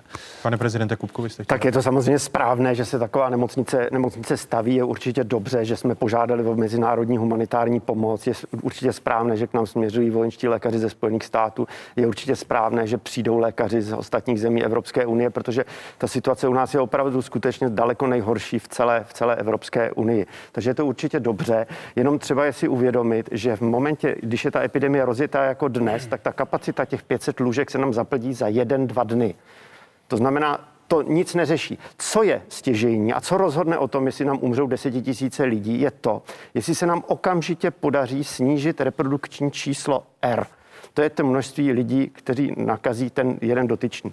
A to, to jste, je... to jste slyšel tady od eh, Romana Primuly, dosluhujícího ministra zdravotnictví, že pravděpodobně v příštím týdnu asi bude muset dojít, pokud budeme svědky i eh, dnes, v pondělí, v úterý, takového nárůstu a zdá se velmi pravděpodobně, že ano, že bude muset dojít k daleko brutálnějšímu omezení.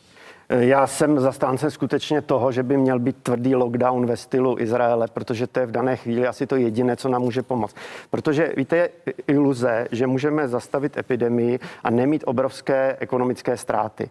Tady není, není alternativa. Buď to se nám podaří řízeným způsobem tu epidemii zbrzdit, a postupně nějak dostat do nějakých snesitelných mezí.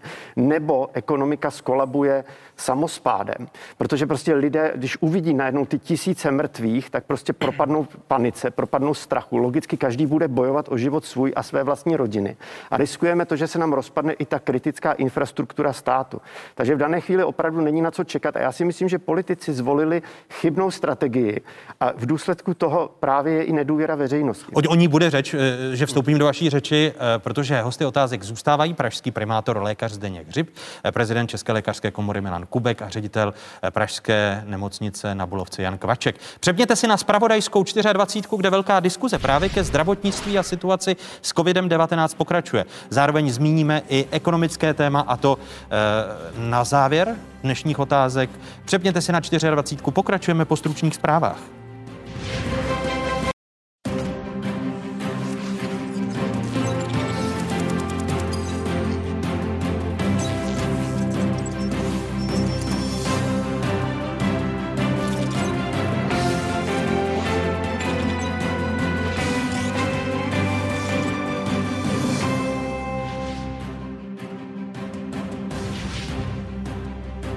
Jste na správné adrese, tady je spravodajská jednička v zemi, tady je 24. České televize. O jakých tématech se po dnešních otázkách začne mluvit? Jestliže někomu řeknete, že přijde to nejhorší období za několik dnů, tak to, co jistě způsobíte u většiny populace, je, že spustíte strach a úzkost. Čeho a proč se bát? Pokračování diskuze pražského primátora Zdeňka Hřiba, prezidenta České lékařské komory Milana Kupka a ředitele nemocnice na Bulovce Jana Kvačka. Ty výsledky jsou horší, prognozy se zhoršují. Aktuálně to hlavní číslo nám vychází pokles hrubého domácího produktu o 8,5% za letošní rok. Proč se bát karantény? Jaké důsledky může mít na ekonomiku? Diskuze ekonomů Danuše Nerudové a Aleše Michla. Ještě jednou hezké nedělní odpoledne vám všem divákům z Pravodajské 24. Stále jste v jedinečném prostoru pro diskuzi. Lockdown po vzoru Izraele je podle Milana Kupka, prezidenta České lékařské komory, teď nezbytný krok v příštím týdnu, pokud nárůst počtu pacientů s COVID-19 bude pokračovat. Připomeňme, že hlavním cílem všech opatření je právě pokles vážně nemocných a pokles počtu hospitalizovaných a vážně nemocných.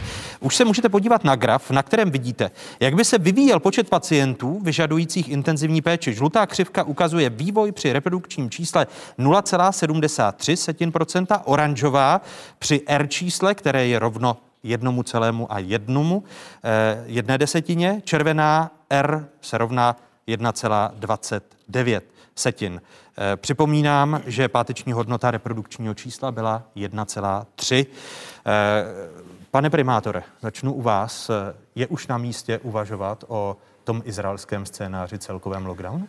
Já bych asi doplnil ještě pana prezidenta eh, v tom, že vlastně co se týče dopadů do zdravotnictví, této zdravotní krize, tak eh, i v momentě, kdy teď budou přijata nějaká přísnější opatření, tak je tam určitá setrvačnost. Prostě tam chvíli trvá, než ten pacient, který už je teď nakažený, se jeho zdravotní stav zhorší, eh, dojde k tomu, že musí být přijat do nemocnice, případně eh, dojde k jeho úmrtí. To znamená vlastně, my už teď můžeme, co se týče téhle zátěže, celkem spolehlivě projekovat ty, ten stav, který bude zhruba na konci listopadu. Takže tohle je důležité si uvědomit, že ten, ten, ten rozjetý, rozjetá lokomotiva bude nějakou dobu neúplně malou brzdit. Ale když jste poslouchali Romana Primulu jako odstupujícího ministra zdravotnictví, eh, jaký krok by z těch dosavadních čísel, která máme k dispozici, byl nejlepší, aby to neodneslo zdravotnictví, které už teď je přetížené a Bůh ví, co nás čeká v následujících 14 dnech, aby to neodnesla ekonomika a možná i psychické zdraví lidí? Já jsem to říkal dřív, ten problém vlastně není v tom, že eh, se tady je, je nedostatek přijatých těch opatření. Mně přijde v tom ten problém, že vlastně je narušena ta důvěra těch lidí v ty, kteří ty opatření vlastně vydávají. Ale já bych taky chtěl apelovat eh, na všechny, co nás teď poslouchají, aby mm, si uvědomili, že to vlastně nedělají kvůli panu premiérovi nebo panu ministrovi. Dělají to, to dodržování těch opatření dělají kvůli sobě, kvůli svým blízkým, kvůli křehkým seniorům, eh, kteří jsou prostě ohrožení tady tou infekcí víc než všichni ostatní a pro ty by vlastně měli ta opatření dodržovat. Eh, setkáváte se, pane řediteli, ku příkladu ve vaší eh, nemocnici s tím, že už i vůči zdravotníkům se projevují ty příznaky celospolečenské nedůvěry, kterou můžeme pozorovat v souvislosti s pandemí COVID-19? Ne, to je něco, co teda z nemocnice na Bulovce nemůžu potvrdit. Jo? Jako, že by Nějaké vznikla, agresivní chování? Vznikla nedůvěra pacientů ke zdravotníkům nebo agresivní chování pacientům ke zdravotníkům v nemocnicích. To se teda minimálně u nás opravdu neděje. Tam si myslím, že ta důvěra pořád je nastavená a funguje. To, kde asi je teďka problém, je celospolečenská důvěra vůči představitelům té země. A to je jeden z důvodů, proč podle mě ta opatření nefungují tak, jak by měla, že zkrátka lidé si vyslechnou, že by ta opatření měly dodržovat, ale potom je ve větší množství, než je běžné, řekněme, v podobné situaci nedodržují. A to je něco, na čem by to asi teďka chtělo významněji zapracovat. Ano, když se totiž podíváme na další data, eh, tak počet umrtí s COVID-19 v Česku přesáhl, když pan prezident Kubek v první části ukazoval to číslo 518 k pátku, tak ale celkově eh, dvoutisícovku za poslední dva týdny se zdvojnásobil. Aktuálně bylo v sobotu hospitalizovaných 5314 lidí z COVID-19 nemocných přes 120, pardon, přes 152 tisíc. Když se teď díváme, jak se aktuálně vyvíjí počet hospitalizovaných z COVID-19 eh, na počet osob aktuálně nakažených, tak největší podíl byl na počátku epidemie v polovině března přes 11%. Na hranici 11% vzrostl ještě na konci dubna a začátkem května. Od té doby klesal, mírně vzrostl v polovině června. Od konce září se podíl hospitalizovaných na počtu nakažených pohybuje kolem 4%. V posledních dnech klesá, v pátek činil 3,68%. A ještě, jak je teď dostupná kapacita intenzivní péče? To, to je klíčové eh, pro budoucí dny a týdny. K pátku 23. října bylo k dispozici víc než tisíc lůžek intenzivní péče a 7863 lůžek s kyslíkem volných plicních ventilátorů bylo 915 a přístrojů membránové oxygenace 57. Covidoví pacienti leželi na 738 lůžkách intenzivní péče a dalších více než 2000 jich leželo na lůžkách s kyslíkem. Umělou plicní ventilací potřebovalo 402 covidových pacientů, membránovou oxygenaci pak 14. Já se ptám proto, že eh, to, že problémem jsou klastry seniorů, domovů důchodců, to, co přiznal Roman Prynula v první části otázek, tak zatěžuje nemocnice, protože ti starší pacienti, kteří možná nemají i těžké příznaky, tak jsou převáženi do nemocnic a zároveň nechtějí pak nemocnici opouštět, protože se znovu bojí, bojí nákazy. Takže se nesetkáváte ve vaší nemocnici právě s těmi pacienty, kteří by říkali, my prostě chceme tady ležet na lůžku, protože se náš stav může ještě zhoršit. Tak my tam nemáme pacienty, kteří by teda nechtěli opustit nemocnici, to si myslím, že takhle nejde úplně definovat. Ten problém u těch eh, seniorů je často v tom, že ne, že by oni by nechtěli opustit tu nemocnici, ale že to zařízení, ze kterého přišli, to jsou typicky ty, kteří jsou z těch domovů pro seniory, že ten domov je nechce vzít zpátky, protože se obává, že tím ohrozí vlastně zbytek eh, těch obyvatel toho doma pro seniory, po případě ten eh, personál. A tím samozřejmě přetéká rychleji ta kapacita těch, kterých nemocnic, kde to je větší problém, protože tam leží pacienti, kteří už tam vlastně nemají co dělat. Tak Takže, příkladu problém eh, krčské nemocnice, krčské nemocnice přesně tak. Ano, která je přetížena, eh, protože nemá kam dále ty pacienty eh, předat. Když jsem mluvil s dalšími řediteli, tak ty říkají, že část těch pacientů vyhrožuje právě žalobami, protože prostě nechtějí jet ku příkladu třeba zpátky na LDNku nebo no. do domova důchodců, protože se bojí opětovné nákazy. Ono, otázka je, co nejlépe s těmito pacienty udělat. Ona konec konců s touto logikou je vlastně stavěna i ta nemocnice polní v úzovkách těch letňanech. Ona má fungovat jako následná. To znamená, aby přesně nemocnicím ulevila od těch pacientů, kteří jsou již stabilizovaní, že na tom akutním lůžku nemají být a uvolnili to akutní lůžko pro další pacienty, kteří ho nejvíce potřebují. Pak je tady ta Pak je tady ta, ten záměr případný s, s lázeňskými zařízeními, že by se ti pacienti přesouvali tam. Tam je samozřejmě problém, že mnoho těch lázeňských zařízení proto není vhodných, protože, jsou de facto hotelového typu a ono mnoho těchto lidí, i když jsou z pohledu zdravotnického dobře stabilizovaní, tak potřebují neustále nějakou ošetřovatelskou péči a tak dále. A jenom v nějaké menší části je možné toto poskytovat. Takže tohle, tohle je problém, který z mého pohledu, pokud přeroste nám přes hlavu, tak stále ještě není definitivně dořešený. A vy máte pocit, že ty kapacity, a to se ptám vás všech tří, stát má, pane prezidente Kupku, právě eh, na to, když jsem mluvil s vedením právě Krčské nemocnice na konci týdne, které tento problém trápí, že ty pacienty nemají kam předat? Ve středu to bylo 14 dní, co jsem měl slyšení před zdravotním výborem poslanecké sněmovny a navrhoval jsem, aby se vyčlenilo několik léčeben dlouhodobě nemocných pro pacienty s COVID-19, aby se tam soustředovali a tím se odlehčilo nemocnicím. Bohužel nemám žádné informace o tom, že by s tímto plánem někdo, kdo nese zodpovědnost a má ty kompetence, v dané chvíli e, pracoval. Takže skutečně to zahlcení nemocnic nám hrozí. Vy jste to e, říkal, ta čísla naprosto, naprosto správně a e, je třeba si uvědomit, že my jsme tady vytvořili nějakou rezervní kapacitu, eh, ale za cenu toho, že se vlastně odkládají veškeré výkony, které snesou odkladu, že se nedělají vůbec žádné plánované operace. Eh, řada lidí prostě za to zaplatila dalším, dalším utrpením. Prostě jsou to lidé, kteří měsíce čekají na třeba operaci kloubu, nemohou chodit a teď musí čekat další měsíce, nikdo neví, co bude. Takže ta eh, volná kapacita byla vykoupena prostě velice draze. A teď se nám velice rychle samozřejmě, eh, samozřejmě začne zaplňovat, tak jak roste počet, eh, počet nemocných. A já bych eh, možná zmínil to, proč si myslím, že třeba udělat ten lockdown pro získání důvěry, protože tady se politici oscilují od toho, že nejprve říkali, že všechno je úplně v pohodě a prostě nemáme se čeho bát, až do toho, že zvolna zavádí nějaká opatření. A vždycky o nich říkají, tak to jsou ta finální opatření, to je ta poslední rána, ta musí zabrat pak se ukáže, že nezabere, protože my třeba dneska víme, že všechna opatření přijatá před 14. říjnem nefungovala. V podstatě byla nedostatečná. Takže se zase zavádí další a další opatření a je to taková ta salámová metoda.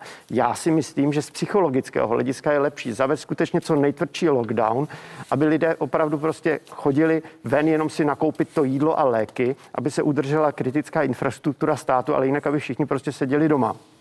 A pokud to vydržíme, ty dva, tři týdny, tak prostě musí být vidět efekt. To prostě všude to zafungovalo. A v momentě, kdy lidé uvidí, že ta opatření fungují, že to, co politici po nich chtějí, že má smysl, tak budou rádi, že najednou se ta opatření začnou postupným způsobem rozvolňovat a život se začne postupně normalizovat. A my máme šanci ustát ten náraz. Já zase vrátím k tomu, o co se hraje.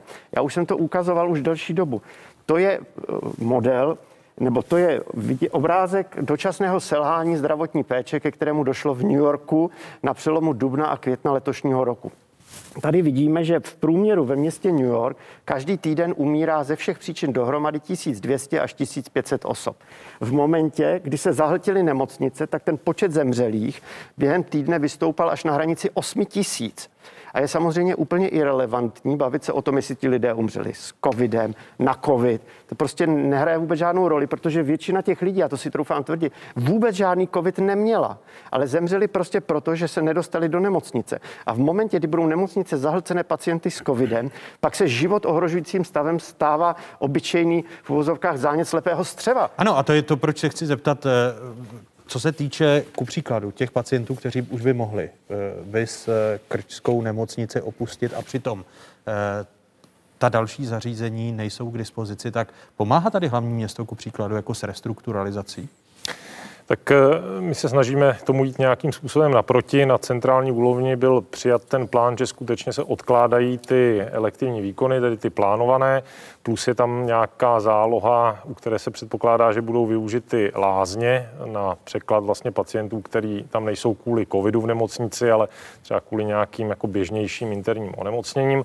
No a poslední součástí toho plánu jsou ty hotely, o kterých se uvažuje jako ty, ty rezervní kapacity. To znamená, eh, my pochopitelně, pokud eh, se národní úroveň nebo armáda ozvala s tím, že něco potřebuje, tak jsme jim vyšli vstříc. To znamená, eh, teď to bylo to stravo stravování vlastně pro ty, co stavějí tu nemocnici v Letňanech, eh, případně potom nějaký ubytování do budoucna civilního personálu pro tu nemocnici, tak eh, a i jsme připraveni poskytovat pomoc pro přesun vlastně těch pacientů případně do těch lázní, a to máme to vozidlo Atego, které pojme eh, dohromady, myslím, 12, 12 pacientů najednou. To má teda pražská záchranka. Takže my jsme připraveni poskytnout tu pomoc, eh, kdykoliv to bude potřeba, když eh, budeme nějak požádání o součinnost. Ale ty nemocnice, které jsou v Praze, ty jsou prostě státní, takže to je záležitost, která se musí řešit na jiné úrovni. Pane řediteli? Já mám k tomu ještě jednu věc, a to je poměrně zásadní. Z důvodu dlouhodobého vlastně nedostatku personálu v nemocnicích, naprostá většina nemocnic má zavřenou část kapacit. Když mohu mluvit o Bulovce, máme dlouhodobě zavřených více než 150 lůžek v té nemocnici. To už je opravdu velká kapacita. Když se to nasčítá za celou republiku, tak je to opravdu hodně. A já myslím, že to, nad čím bychom teď mohli přemýšlet, a zvlášť nad tím měl přemýšlet stát, je jak motivovat pozitivně eh, lékařský nebo obecně zdravotnický personál v ambulantní sféře, aby třeba ti, u kterých je to relevantní, u kterých to samozřejmě je možné, do těch nemocnic přišli pomoct. Oni samozřejmě dneska, když jednáme s lékaři z ambulantní sféry a s některými poliklinikami, tak oni příliš nechtějí a je to mix uh, obav z covidu a mix ekonomických důvodů, že samozřejmě já když tady teďka zavřu praxi, půjdu do nemocnice, kdo mi to zaplatí, ale myslím si, že s obojím se dá pracovat a že bychom se tam posunout určitě mohli a vlastně měli v současné situaci. Jo. Ale, ale s nimi stát zase vyjednává stává, eh, když se podíváme na Slovensko. On, Roman Primula, ministr zdravotnictví v první části otázek, řekl, že eh, v žádném případě eh, nedojde k plošnému testování obyvatel, což by dělali praktici. Slovensko, které zavádí částečný lockdown, tak kvůli epidemii výrazně omezí volný pohyb a právě začne tam plošné testování obyvatel? Ústredný krízový štáb rozhodol, že budú vykonané obidve celoplošné testovania.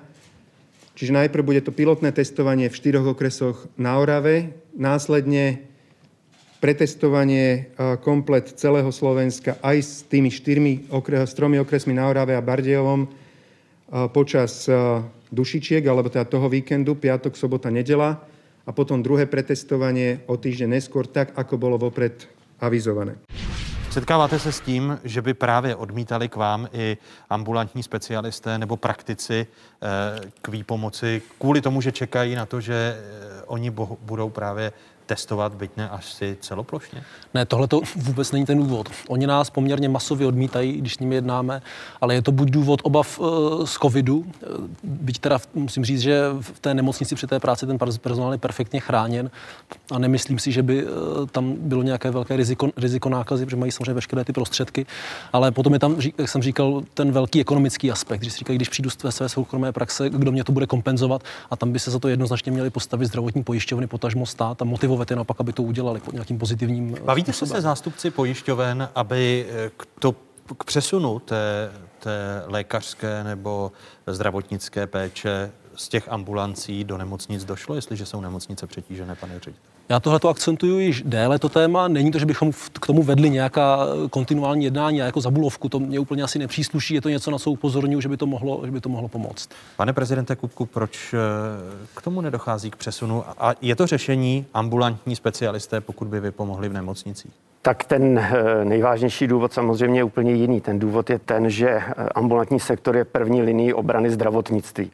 My máme pacienty s covidem, ale máme také ostatní nemocné. Prostě nevymizela nám cukrovka, vysoký tlak a tak dále. Eh, to znamená, pokud my vyklidíme tu první linii obrany, to znamená zavřeme ty ordinace. Já bych třeba chtěl říct, že v současnosti praktičtí lékaři suplují eh, zcela zhroucenou hygienickou službu, protože hygienická služba je personálně tak zdevastovaná, že prostě vůbec nestíhá a praktičtí lékaři dělají tuto práci.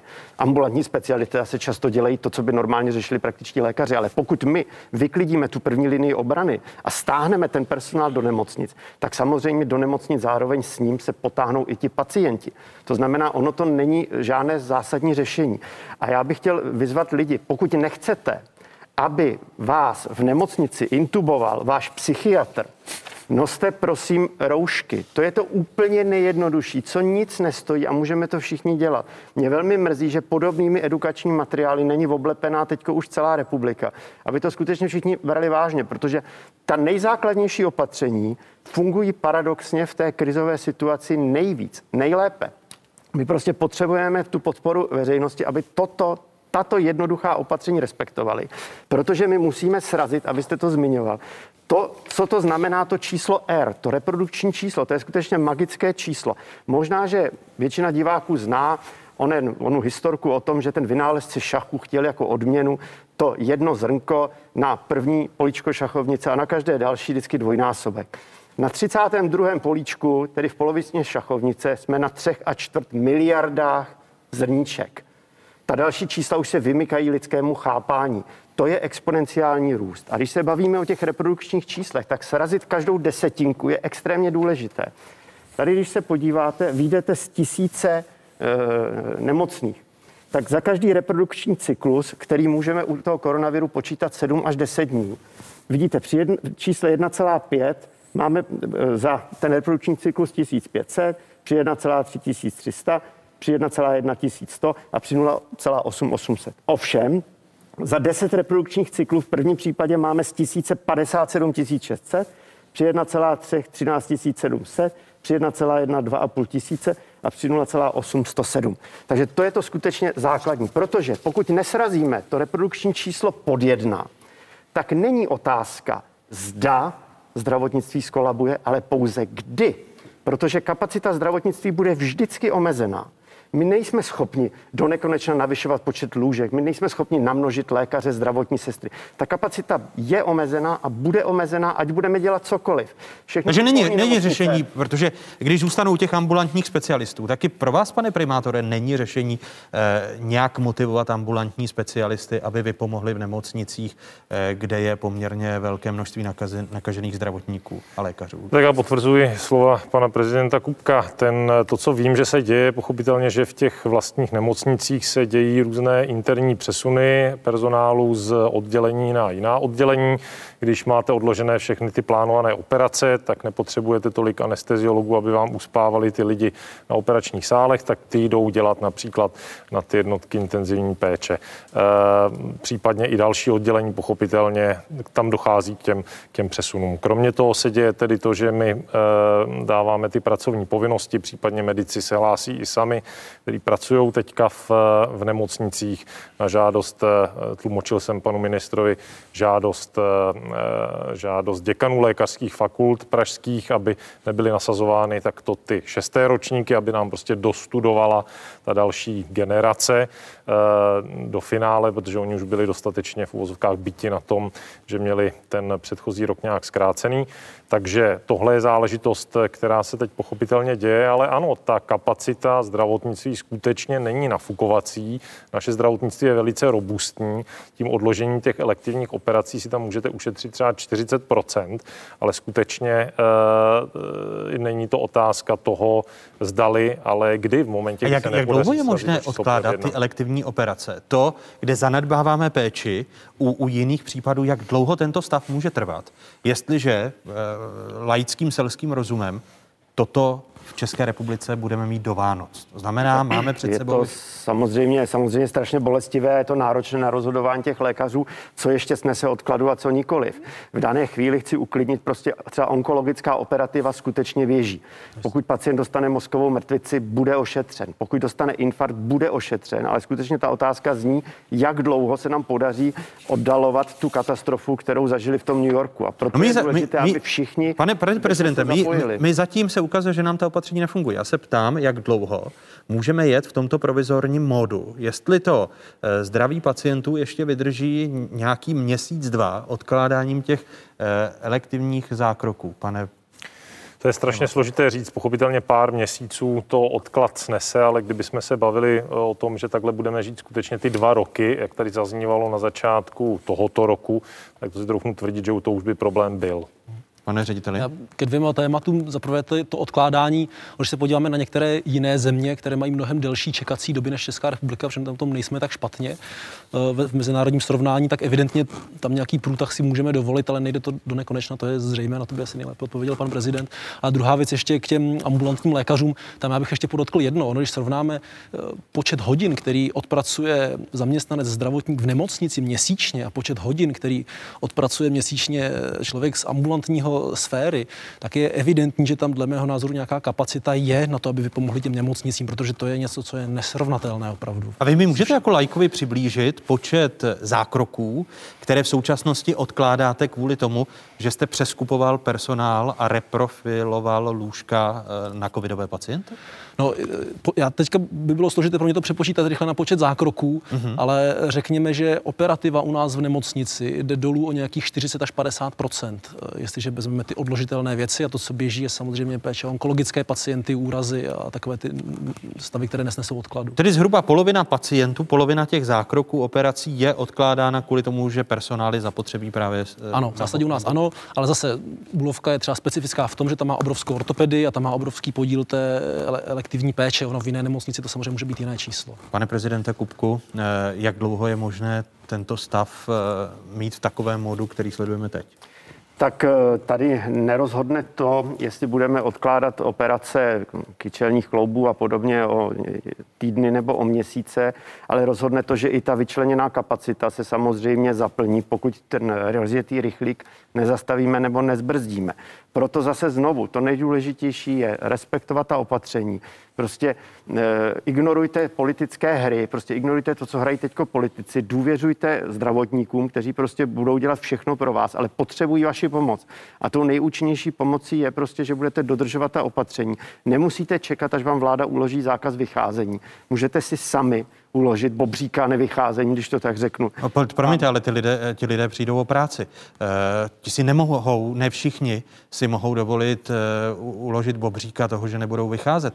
E, no, samozřejmě. Tak samozřejmě, sice, sice možná mohou, nepotkají mohou covid, ale přijdou o práci. Mohou omezit své aktivity na to, co se tady říká od začátku. Prostě jděte do práce, jděte domů, udělejte si ten nejnutnější nákup, ale nikam jinam prostě pro Bůh nechoďte.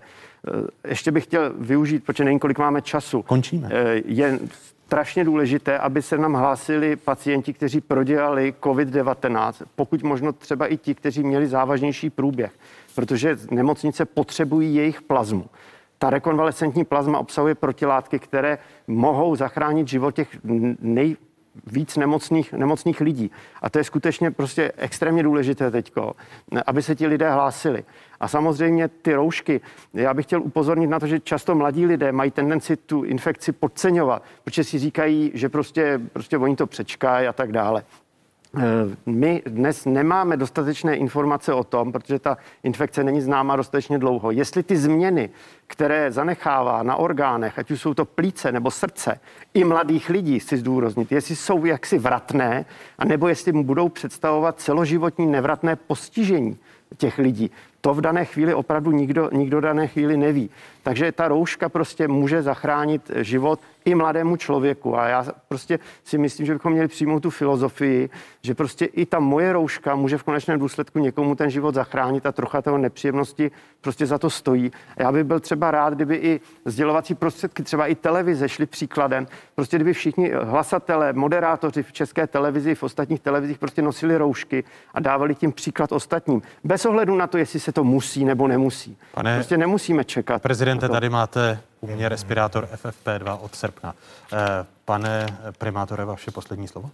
Já bych jenom přidal k tomu všemu, co eh, říkal pan eh, prezident Kubek, ještě tu dezinfekci rukou. My se tomu snažíme jít nějak naproti. Ve všech vestibulech metra jsou ty stojany na, na dezinfekci. Je možné je použít jak při vstupu, tak při výstupu. A pochopitelně ano, je ideální zvážit, jestli skutečně tu cestu provést vlastně musíte, jestli, jestli je to skutečně potřeba potřeba, jestli nemůžete to nakoupit přes internet nebo, nebo nějakým způsobem omezit ten sociální kontakt. Já vám děkuji, že jste byli hosty otázek. Přeji pokud možno pevné zdraví. Mými dalšími hosty tedy byli pražský primátor Zdeněk Hřib, prezident České lékařské komory Milan Kubek a ředitel eh, Pražské nemocnice na Bulovce Jan Kvaček. Pánové, děkuji a těším se na další setkání. Díky, nashledanou. Nashledanou a nashledanou. noste roušky, zachraňují životy. Česká ekonomika zpomalovala už na začátku roku. Pak přišel covidový šok. Hrubý domácí produkt ve druhém čtvrtletí historicky propadl. Oproti Loňsku o 11% Letní rychlé oživení zastavila druhá vlna pandemie. Během léta jsme v mnohých obchodech viděli návrat eh, eh, spotřebitelů do obchodu, snaha nakoupit to, co si na jaře nenakoupili. Průmyslová výroba byla v srpnu meziročně v mínusu 5,5%. Firmy jsou nervózní, trápí je nejistota a pokles poptávky. Teď jsme v takovém jakémsi eh, mezi období, kdy ještě není úplně zřetelné, kam se vlastně situace bude vyvíjet dál. Nehledě na to, že přicházejí eh, na scénu eh, staronové faktory, jako je třeba hrozba Brexitu bez dohody, což by mohl být docela velký problém. Je otázka, jak dopadnou volby v USA, čili těch nejistot je rozhodně víc než jenom samotný koronavirus. Problém má i stavebnictví. Nevězí však v nedostatku zakázek, ale v nedostatku pracovní síly. Je veřejným tajemstvím, že spousta lidí, kteří v tomhle oboru dělají, byli cizinci, kteří z nejrůznějších administrativních nebo jiných zdravotních důvodů prostě odešli a už se nevracejí. Úřady práce v září evidovali 277 tisíc nezaměstnaných. Přesto nejsou lidi a nejsou ani v zemědělství. Hlavní problém, který jsme viděli v zemědělství hlavně na jaře a pak na podzim při sběru plodin, byl nedostatek lidí. Stavebnictví a zemědělství zatím netáhnou. Lidé se drží svého kopita, vládní podpůrné programy brání zániku pracovních míst. Obava ze střetu s realitou je zřejmá. Domácnosti i firmy mění své chování a volí úsporný režim. Příjmy v podstatě domácnostem za stolik nevypadly a naopak meziročně se v první polovině roku zvýšily. Na druhé straně eh, domácnosti eh, výrazně omezily některé výdaje. Takže rostoucí příjmy, klesající výdaje logicky rovná se vyšší úspory. Spoří celá republika. Procento příjmů, které domácnosti uspoří, vyskočilo ve druhém čtvrtletí na bezprecedentních 18,5%. Tolik lidé v historii České republiky ještě nikdy nenašetřili. A co je špatného na tom, že lidé a firmy spoří na horší časy? Tyhle peníze se neotáčí v ekonomice a, a jsou to v podstatě neproměněné investice, a takže pro ekonomiku to dobře není. S uzavřením části ekonomiky se ovšem zredukovaly i možnosti utrácení. A na druhé straně také možnosti výdělku, a tedy zaplacení daní do státního rozpočtu. Ten naopak zatíží vyplácení kompenzací v podpůrných programech ten rozpočet na tento rok uh, ohrožený nějak výrazně není. Uvidíme, co bude v roce 2021. Tam si myslím, že i z pohledu investorů do českých dluhopisů tohle je zásadní otázka, protože uh, mít dva roky po sobě schodky rozpočtu ve vyšších stovkách miliard, to není nic příjemného. Dopady aktuálních omezení je možné v tuto chvíli jen odhadovat. Například guvernér České národní banky Jiří Rusnok ale v půlce října varoval, že ekonomiky bude ve skutečnosti hlubší než v srpnu zveřejněných 8,2%. A poslední odhady ekonomů kvůli novým opatřením vlády by se ekonomika mohla propadnout o zhruba 8,5% před druhou vlnou pandemie.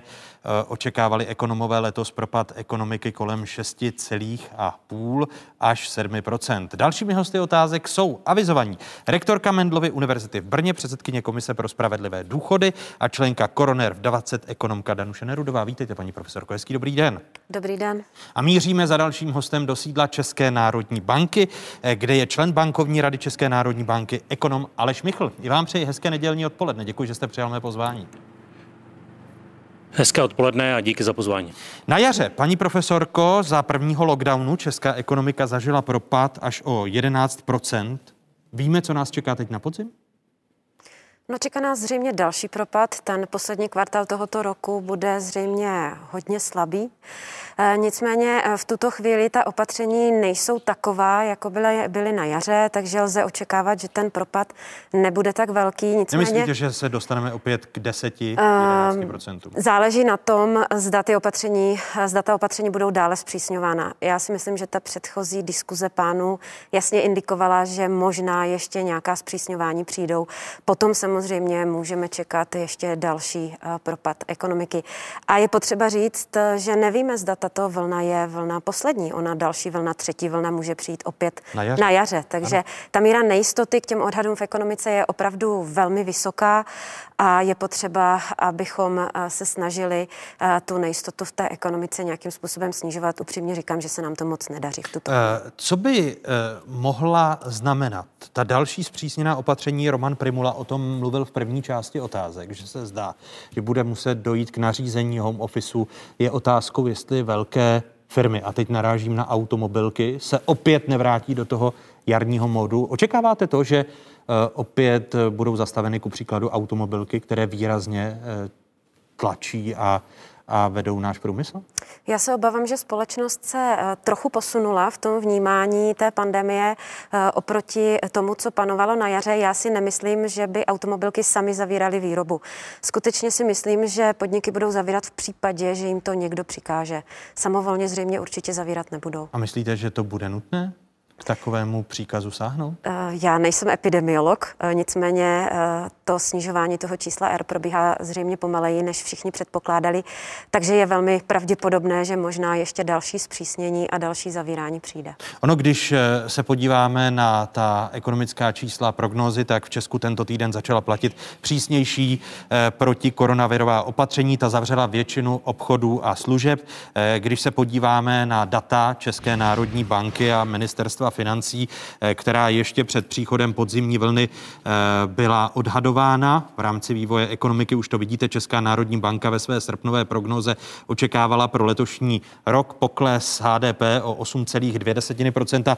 Ministerstvo financí ve své zářivé prognoze eh, předpovídá menší pokles 6,6%. Příští rok obě instituce očekávají ekonomický růst ČNB plus 3, a 5 desetin procenta ministerstvo financí plus 3,9% Pokud jde o celkovou inflaci, letos Česká národní banka odhaduje růst 3,4 desetiny procenta, odhad ministerstva financí je o dvě desetiny nižší a predikce ČNB pro příští rok je růst 2,4 desetiny procenta. Prognoza ministerstva financí je o půl procenta nižší. A jak současné predikce ovlivní proti koronavirová opatření? Tady jsou slova hlavního ekonoma eh, Patria Finance Jana Bureše.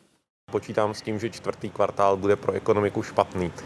E, nebude to možná tak dramatický propad jako v druhém kvartále, ale e, bude to pokles HDP a e, tím pádem za celý rok 2020 nečekám tak jako ještě na konci léta propad okolo 7,5%, ale spíše k 9%.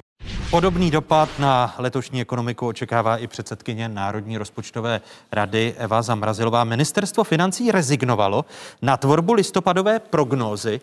Bude na tvorbu listopadové prognózy rezignovat i Česká národní banka, ale Michle? Nebudeme rezignovat, prognózu samozřejmě sestavíme. Uh, a Jaký je to signál, když eh, tady jedna ze dvou nejdůležitějších finančních institucí v zemi, ministerstvo financí, rezignuje na tvorbu prognózy s ohledem na to, že je nejisté eh, něco prognozovat? Pane Maravče, na to se musíte pozvat paní ministrně, nejkoliv mě. No, paní ministrně řekla ten důvod, tak se ptám, vy při takových nejistotách, jak bude vypadat ta listopadová prognóza? Tak uh... Když to shrnu, um, to druhé čtvrtletí, kdy přišel ten vir, my jsme ho vůbec neznali, všechno se vypnulo, tak ta ekonomika zahoučela dolů. Zahoučela dolů prostě opodstatněně, věděli jsme, co děláme a záměrně jsme tu ekonomiku vypnuli. Třetí čtvrtletí číslo bude zveřejněno příští týden v pátek.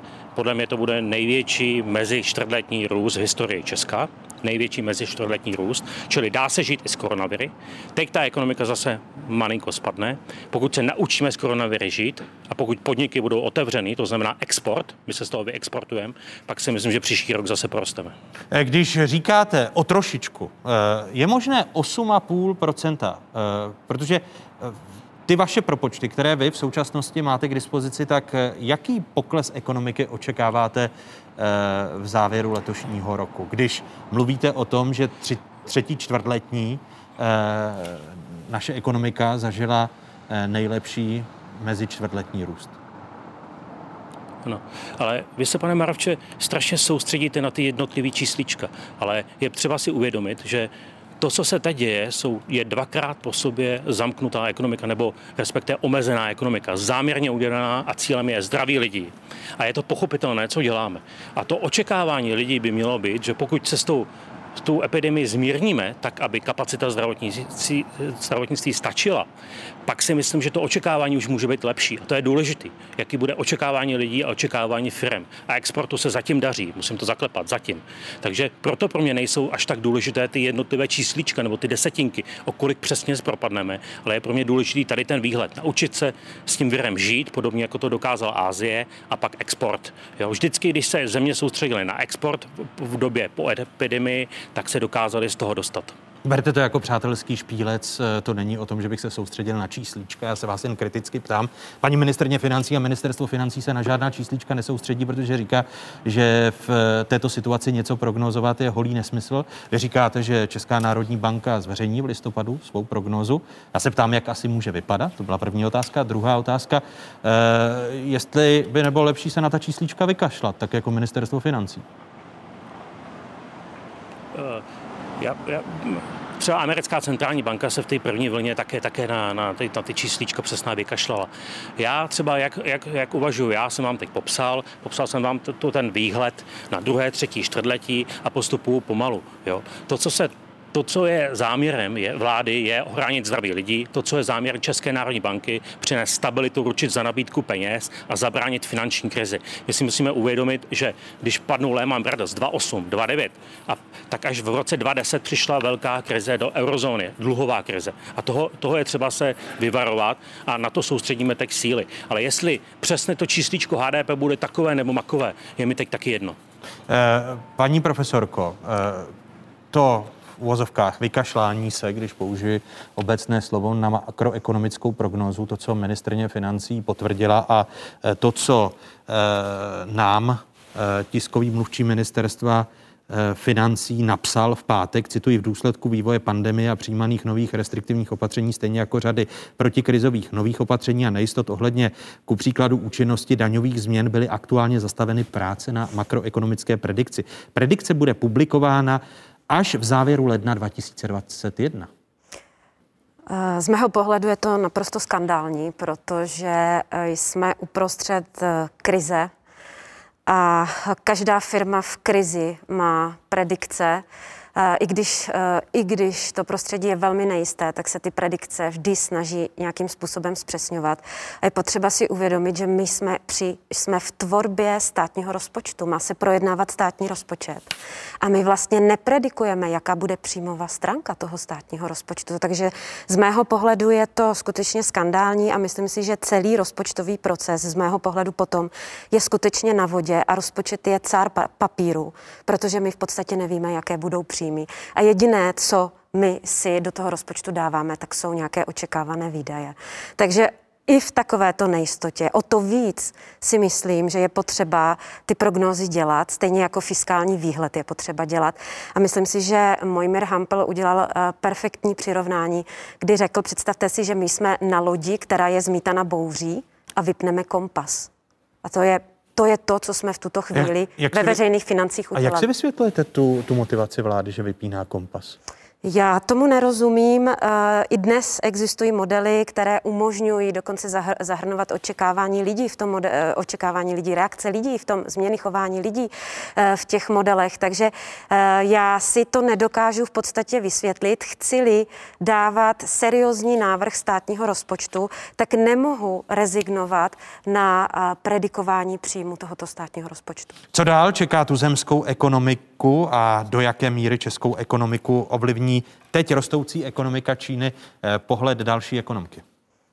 Pokud Německo poroste, tak i česká ekonomika díky právě exportu do Německa a nepřímému reexportu z Německa na další trhy nám tato provazba německé ekonomiky na oživující se čínskou ekonomiku může velmi prospět. Takže i Německo může být pro nás eh, tím bodem záchrany navíc, a to je důležité také zmínit, eh, Německo a její intenzivní a silný fiskální impuls, to znamená podpora státu podnikatelskému sektoru může nakopnout i naše firmy, které jsou závislé na německém trhu, na německých eh, zakázkách a může nám také pomoci se z tohoto šoku, který už přichází v druhé vlně, eh, probrat a probrat rychleji a probrat intenzivněji. Slova ekonomky Heleny Horské, hlavní ekonomiky Raiffeisen Bank pro dnešní otázky. Souhlasíte s tím, paní profesorko, že růst čínské ekonomiky může pomoci naší ekonomice zmírnit šok z té druhé vlny, kterou teď zažíváme?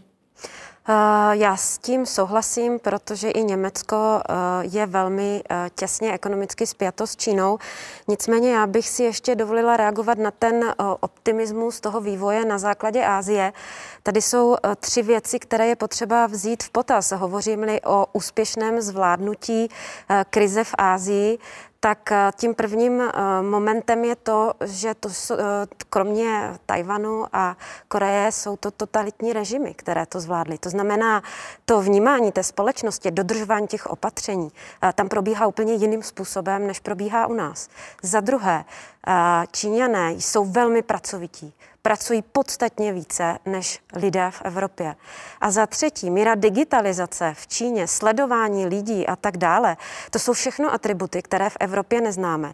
A já tedy nejsem skutečně tak optimisticky naladěná, že se nám podaří zvládnout tu epidemii tak jako v Číně, že porosteme tak, tak rychle jako v Číně, protože osobně si myslím, že naše rozvinutá západní společnost si musí položit základní otázku a klade si ji, co je víc demokratický princip anebo hospodářský růst? No já si myslím, že v naší západní společnosti je to pořád demokratický princip. A ne, nejde to skloubit, když jste slyšela a záhy se eh, podíváme za Alešem Michlem, eh, který nám na příkladu třetího čtvrtletí, které bude, a tam s ním souhlasíte, že to je ukázka toho, jak se dá žít s koronavirem a jak úspěšný může být, nechci říct restart, ale jak eh, úspěšný může být růst ekonomiky a tomu by se měla přizpůsobit v transformaci eh, tuzemská ekonomika. Přesně tak, proto my v ekonomii už hovoříme o tom, že vlastně hledáme nový ekonomický model fungování, ve kterém bychom mohli fungovat, protože ten vir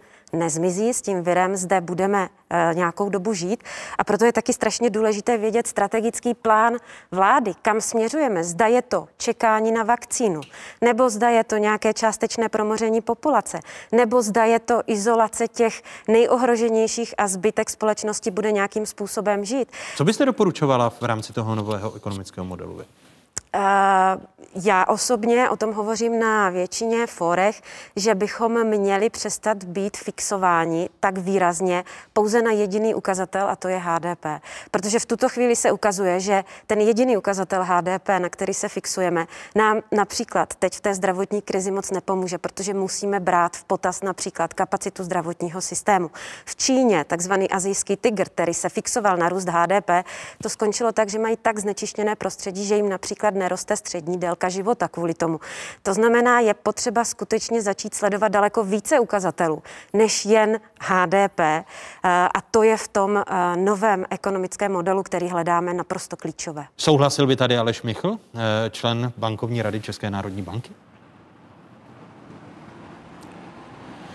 Na mě to je moc obecná diskuze. Já bych to potřeboval hodit na papír, mít nějaký vědecký, vědecký výzkum na to. To znamená, že mi neřeknete, jak byste si vy představoval, když jste zmínil, že se máme připravit na život eh, v, době, v dobách pandemických a že eh, ten vir s námi nezvizí tak, jak by eh, měla transformace té ekonomiky vypadat, když jste zmínil právě to třetí ano, čtvrtletí. Řeknu jako vám to. Tak, řeknu vám to. Teď tady stojím u budovy České národní banky. Od ní očekávejte levné peníze, stabilitu, nízké úrokové sazby. Od vlády bych čekal fiskální impuls letos, čili velkou fiskální expanzi a čekal bych závazek, že tu samou expanzi udělá i příští rok. Bude to něco stát, zroste dluh, ale podle mě ten dluh, a to je důležitý, nebude větší relativně vzhledem HDP, než byl v roce 2012. To je důležitý. Čili Čili i když by se udělala stejná fiskální expanze jako letos, nebude větší dluh než ve 2012. Dvakrát za sebou fiskální expanze, od nás nízké úrokové sazby a pak je důležitý mikroekonomie. To znamená, business modely podnikatelů a firm se musí přizpůsobit tomu viru a naše chování se musí přizpůsobit tomu viru. Čili jinými slovy, když jsem mluvil s Hongkongem, mluvil jsem s kolegy z Hongkongu, říkali mi, že přirozeně, když roste počet nemocných, oni sami omezují kontakty, pracují home office, eh, eh, buď nosí roušky, nebo prostě prostě nesetkávají se ve velkých skupinách a přirozeně selským rozumem, nezávisle, co strýček stát řekne, selským rozumem omezují prostě kontakty a tu tlumí pak tu vlnu epidemie. To je naučit se s koronaviry žít a potom ten export. Když tedy mluvíte o velkém e, fiskálním stimulu, letos půl bilionu korun, e, přepočítáme-li to na schodek státního rozpočtu, v příštím roce také. E, to je pro vás ten velký fiskální stimul? Ano, já si myslím, že vždycky je to lepší porovnávat vzhledem k HDP, takže letos by to mělo být asi 6,5% HDP a příští rok bych udělal buď to samé nebo 7% čili já bych navrhoval snížení, snížení daní, aby ty dvě politiky, naše měnová Česká národní banka a, a vládní, aby do sebe pěkně, pěkně zapadly. Jo, aby, aby prostě aby do, dobře byly koordinované, koordinované, aby to nebylo to období po roce 2008, kdy vláda dělala restrikci a Česká národní banka dělala expanzi. Jo? Teď by to chtělo expanzi, ale zároveň představit i e, strategii fiskální, jak ten dluh zase zpátky, poté, až se vrátíme k růstu, e, zase zpátky ho dostaneme pod kontrolu, čili zase ho budeme snižovat vzhledem k HDP. Když e, mluvíte o velkém fiskálním stimulu od vlády, tak vy jste schopen za Českou národní banku ty nízké úrokové sazby garantovat, že Česká národní banka v těch následujících třech letech nebude sahat i při poměrně vysoké inflaci, když se eh, podívám na ta čísla, byť v září byla meziročně eh, nižší než ku příkladu v předchozích měsících, tak loni v září eh, ceny meziročně vzrostly o 2,7% míra inflace pak rostla až do února letošního roku. Tehdy eh, ceny meziročně vzrostly o 3,7%, poté míra inflace meziročně klesala až na květnových 2,9%. Letní měsíce se držela na 3%, v červenci dosáhla meziročně 3,4%, v září ceny rostly oproti Loňsku eh, o 3,2%. A, a stále to je nad inflační cíl, výrazně nad inflační cíl České národní banky. Takže i když se ta inflace bude takto vysoko udržovat, tak vy tady říkáte eh, vládě, od nás máte garanci nízkých úrokových sazeb, vy si dělejte své velké fiskální stimuly. Chápu správně vaše slovo tak nechápete. Vy jste řekl tři roky a pak vládě. Já vůbec neříkám vládě, já říkám našim lidem, celé české ekonomice. A ještě vám to vysvětlím. Vy máte perfektně zmáknutý ty číslička, ale je potřeba jít po filozofii, po filozofii té ekonomiky. Co se může stát? Jaký jsou dva scénáře? První scénář, my se naučíme s tím koronavirem žít, Eh, ať už přijde jakákoliv další vlna, ale může se stát, že ceny aktiv eh, vzrostou do velké bubliny, ceny nemovitostí, ceny, ceny dluhopisů. Jo? Takže ten, ten, ten scénář, to je jeden krizový scénář. Druhý scénář je, že bude deflace, že, že prostě bude očekávání, že inflace výrazně zase spadne. Jo? A mezi tady těma dvěma scénářemi teď, teď balancujeme. Proto si myslím, že ta stabilita, klid a úrokové sazby 0,25, které teď držíme, a jsou to krátkodobé úrokové sazby, je to to nejlepší, co můžeme, co můžeme udělat pro českou ekonomiku, aby jsme garantovali zákonné cíle. To je fiskální stabilita, ta finanční stabilita, pardon, a e, cenová stabilita. A i, i, při, i při té dynamické inflaci je můžete eh, garantovat české veřejnosti?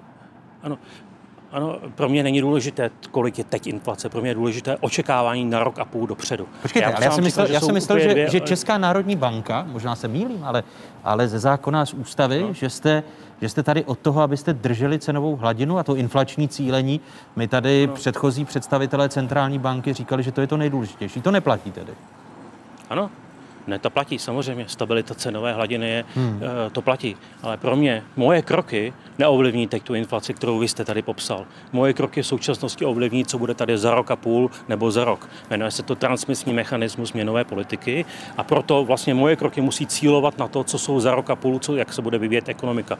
Proto mám ty dva scénáře, cenová bublina na trhu aktiv a e, riziko deflace. A s tím souvisí další a další věci. A kdyby, kdyby my jsme třeba teď chtěli výrazně tu inflaci krotit, tak zase můžeme ohrozit oživení ekonomiky. Kdyby naopak jsme chtěli dávat sazby do záporu, což si myslím, že je blbost, tak naopak můžeme způsobit, že tady bude spousta zombie firm, které by měly zkrachovat, uvolnit lidi, aby ty nové nápady zase dostávali, dostávali prostor, aby byla nějaká kreativní destrukce. Když tak můžeme spolu zajet do domu Josefa Šumpetra do Třešti. Jo? Kreativní destrukce je docela důležitý, skouknout se na to na muzeum a uvažovat prostě do budoucnosti tady té země.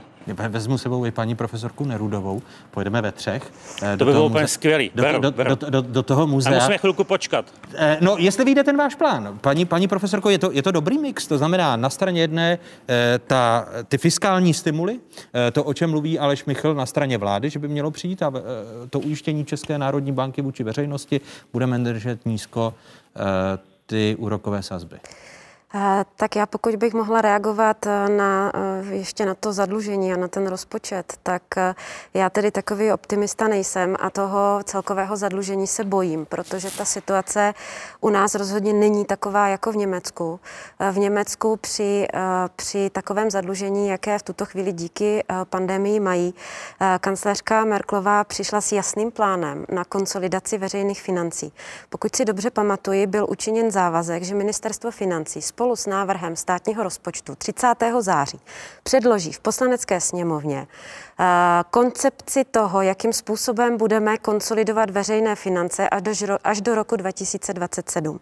Mám takový pocit, že do této chvíle tato koncepce předložena nebyla. Ale ministrně financí chce předložit se státním rozpočtem a tam má lhutu do konce října. To znamená, půjde to ruku v roce. V otázkách tady před 14 dny jasně řekla, když se podíváme opět na ta číslička, jak eh, provokuje Aleš Michl, tak eh, tady vidíme eh, na grafu státní dluh, který v roce 2015 dosáhl 1 bilionu 673 miliard korun a příští rok má státní dluh vzrůst o o dalších víc než 300 miliard korun a tady vidíme vývoj toho státního dluhu. Jinými slovy, vy ne, nevěříte tomu, že by vláda pak mohla přijít s konsolidací, protože Aleš Michl mluvil o té konsolidaci. Já chci říct to, že v tuto chvíli snižování státního dluhu tempem půl procenta HDP za rok mi připadá velmi málo ambiciozní, protože například Německo už v roce 2022 počítá s tím, eh, že by se mohlo dostat někde na 2,5% HDP.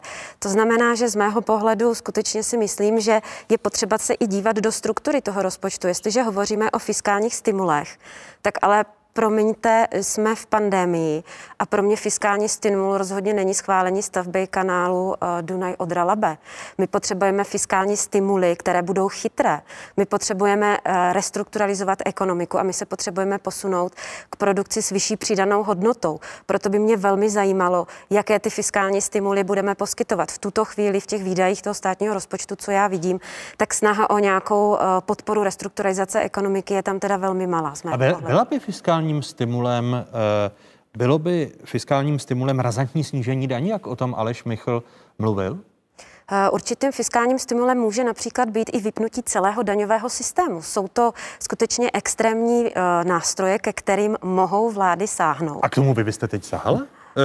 My to vidíme u, ku příkladu EET e jako u kontroly výběru daní, k čemuž ministrně financí sáhla, že vypla EET, tuším až do roku 2023.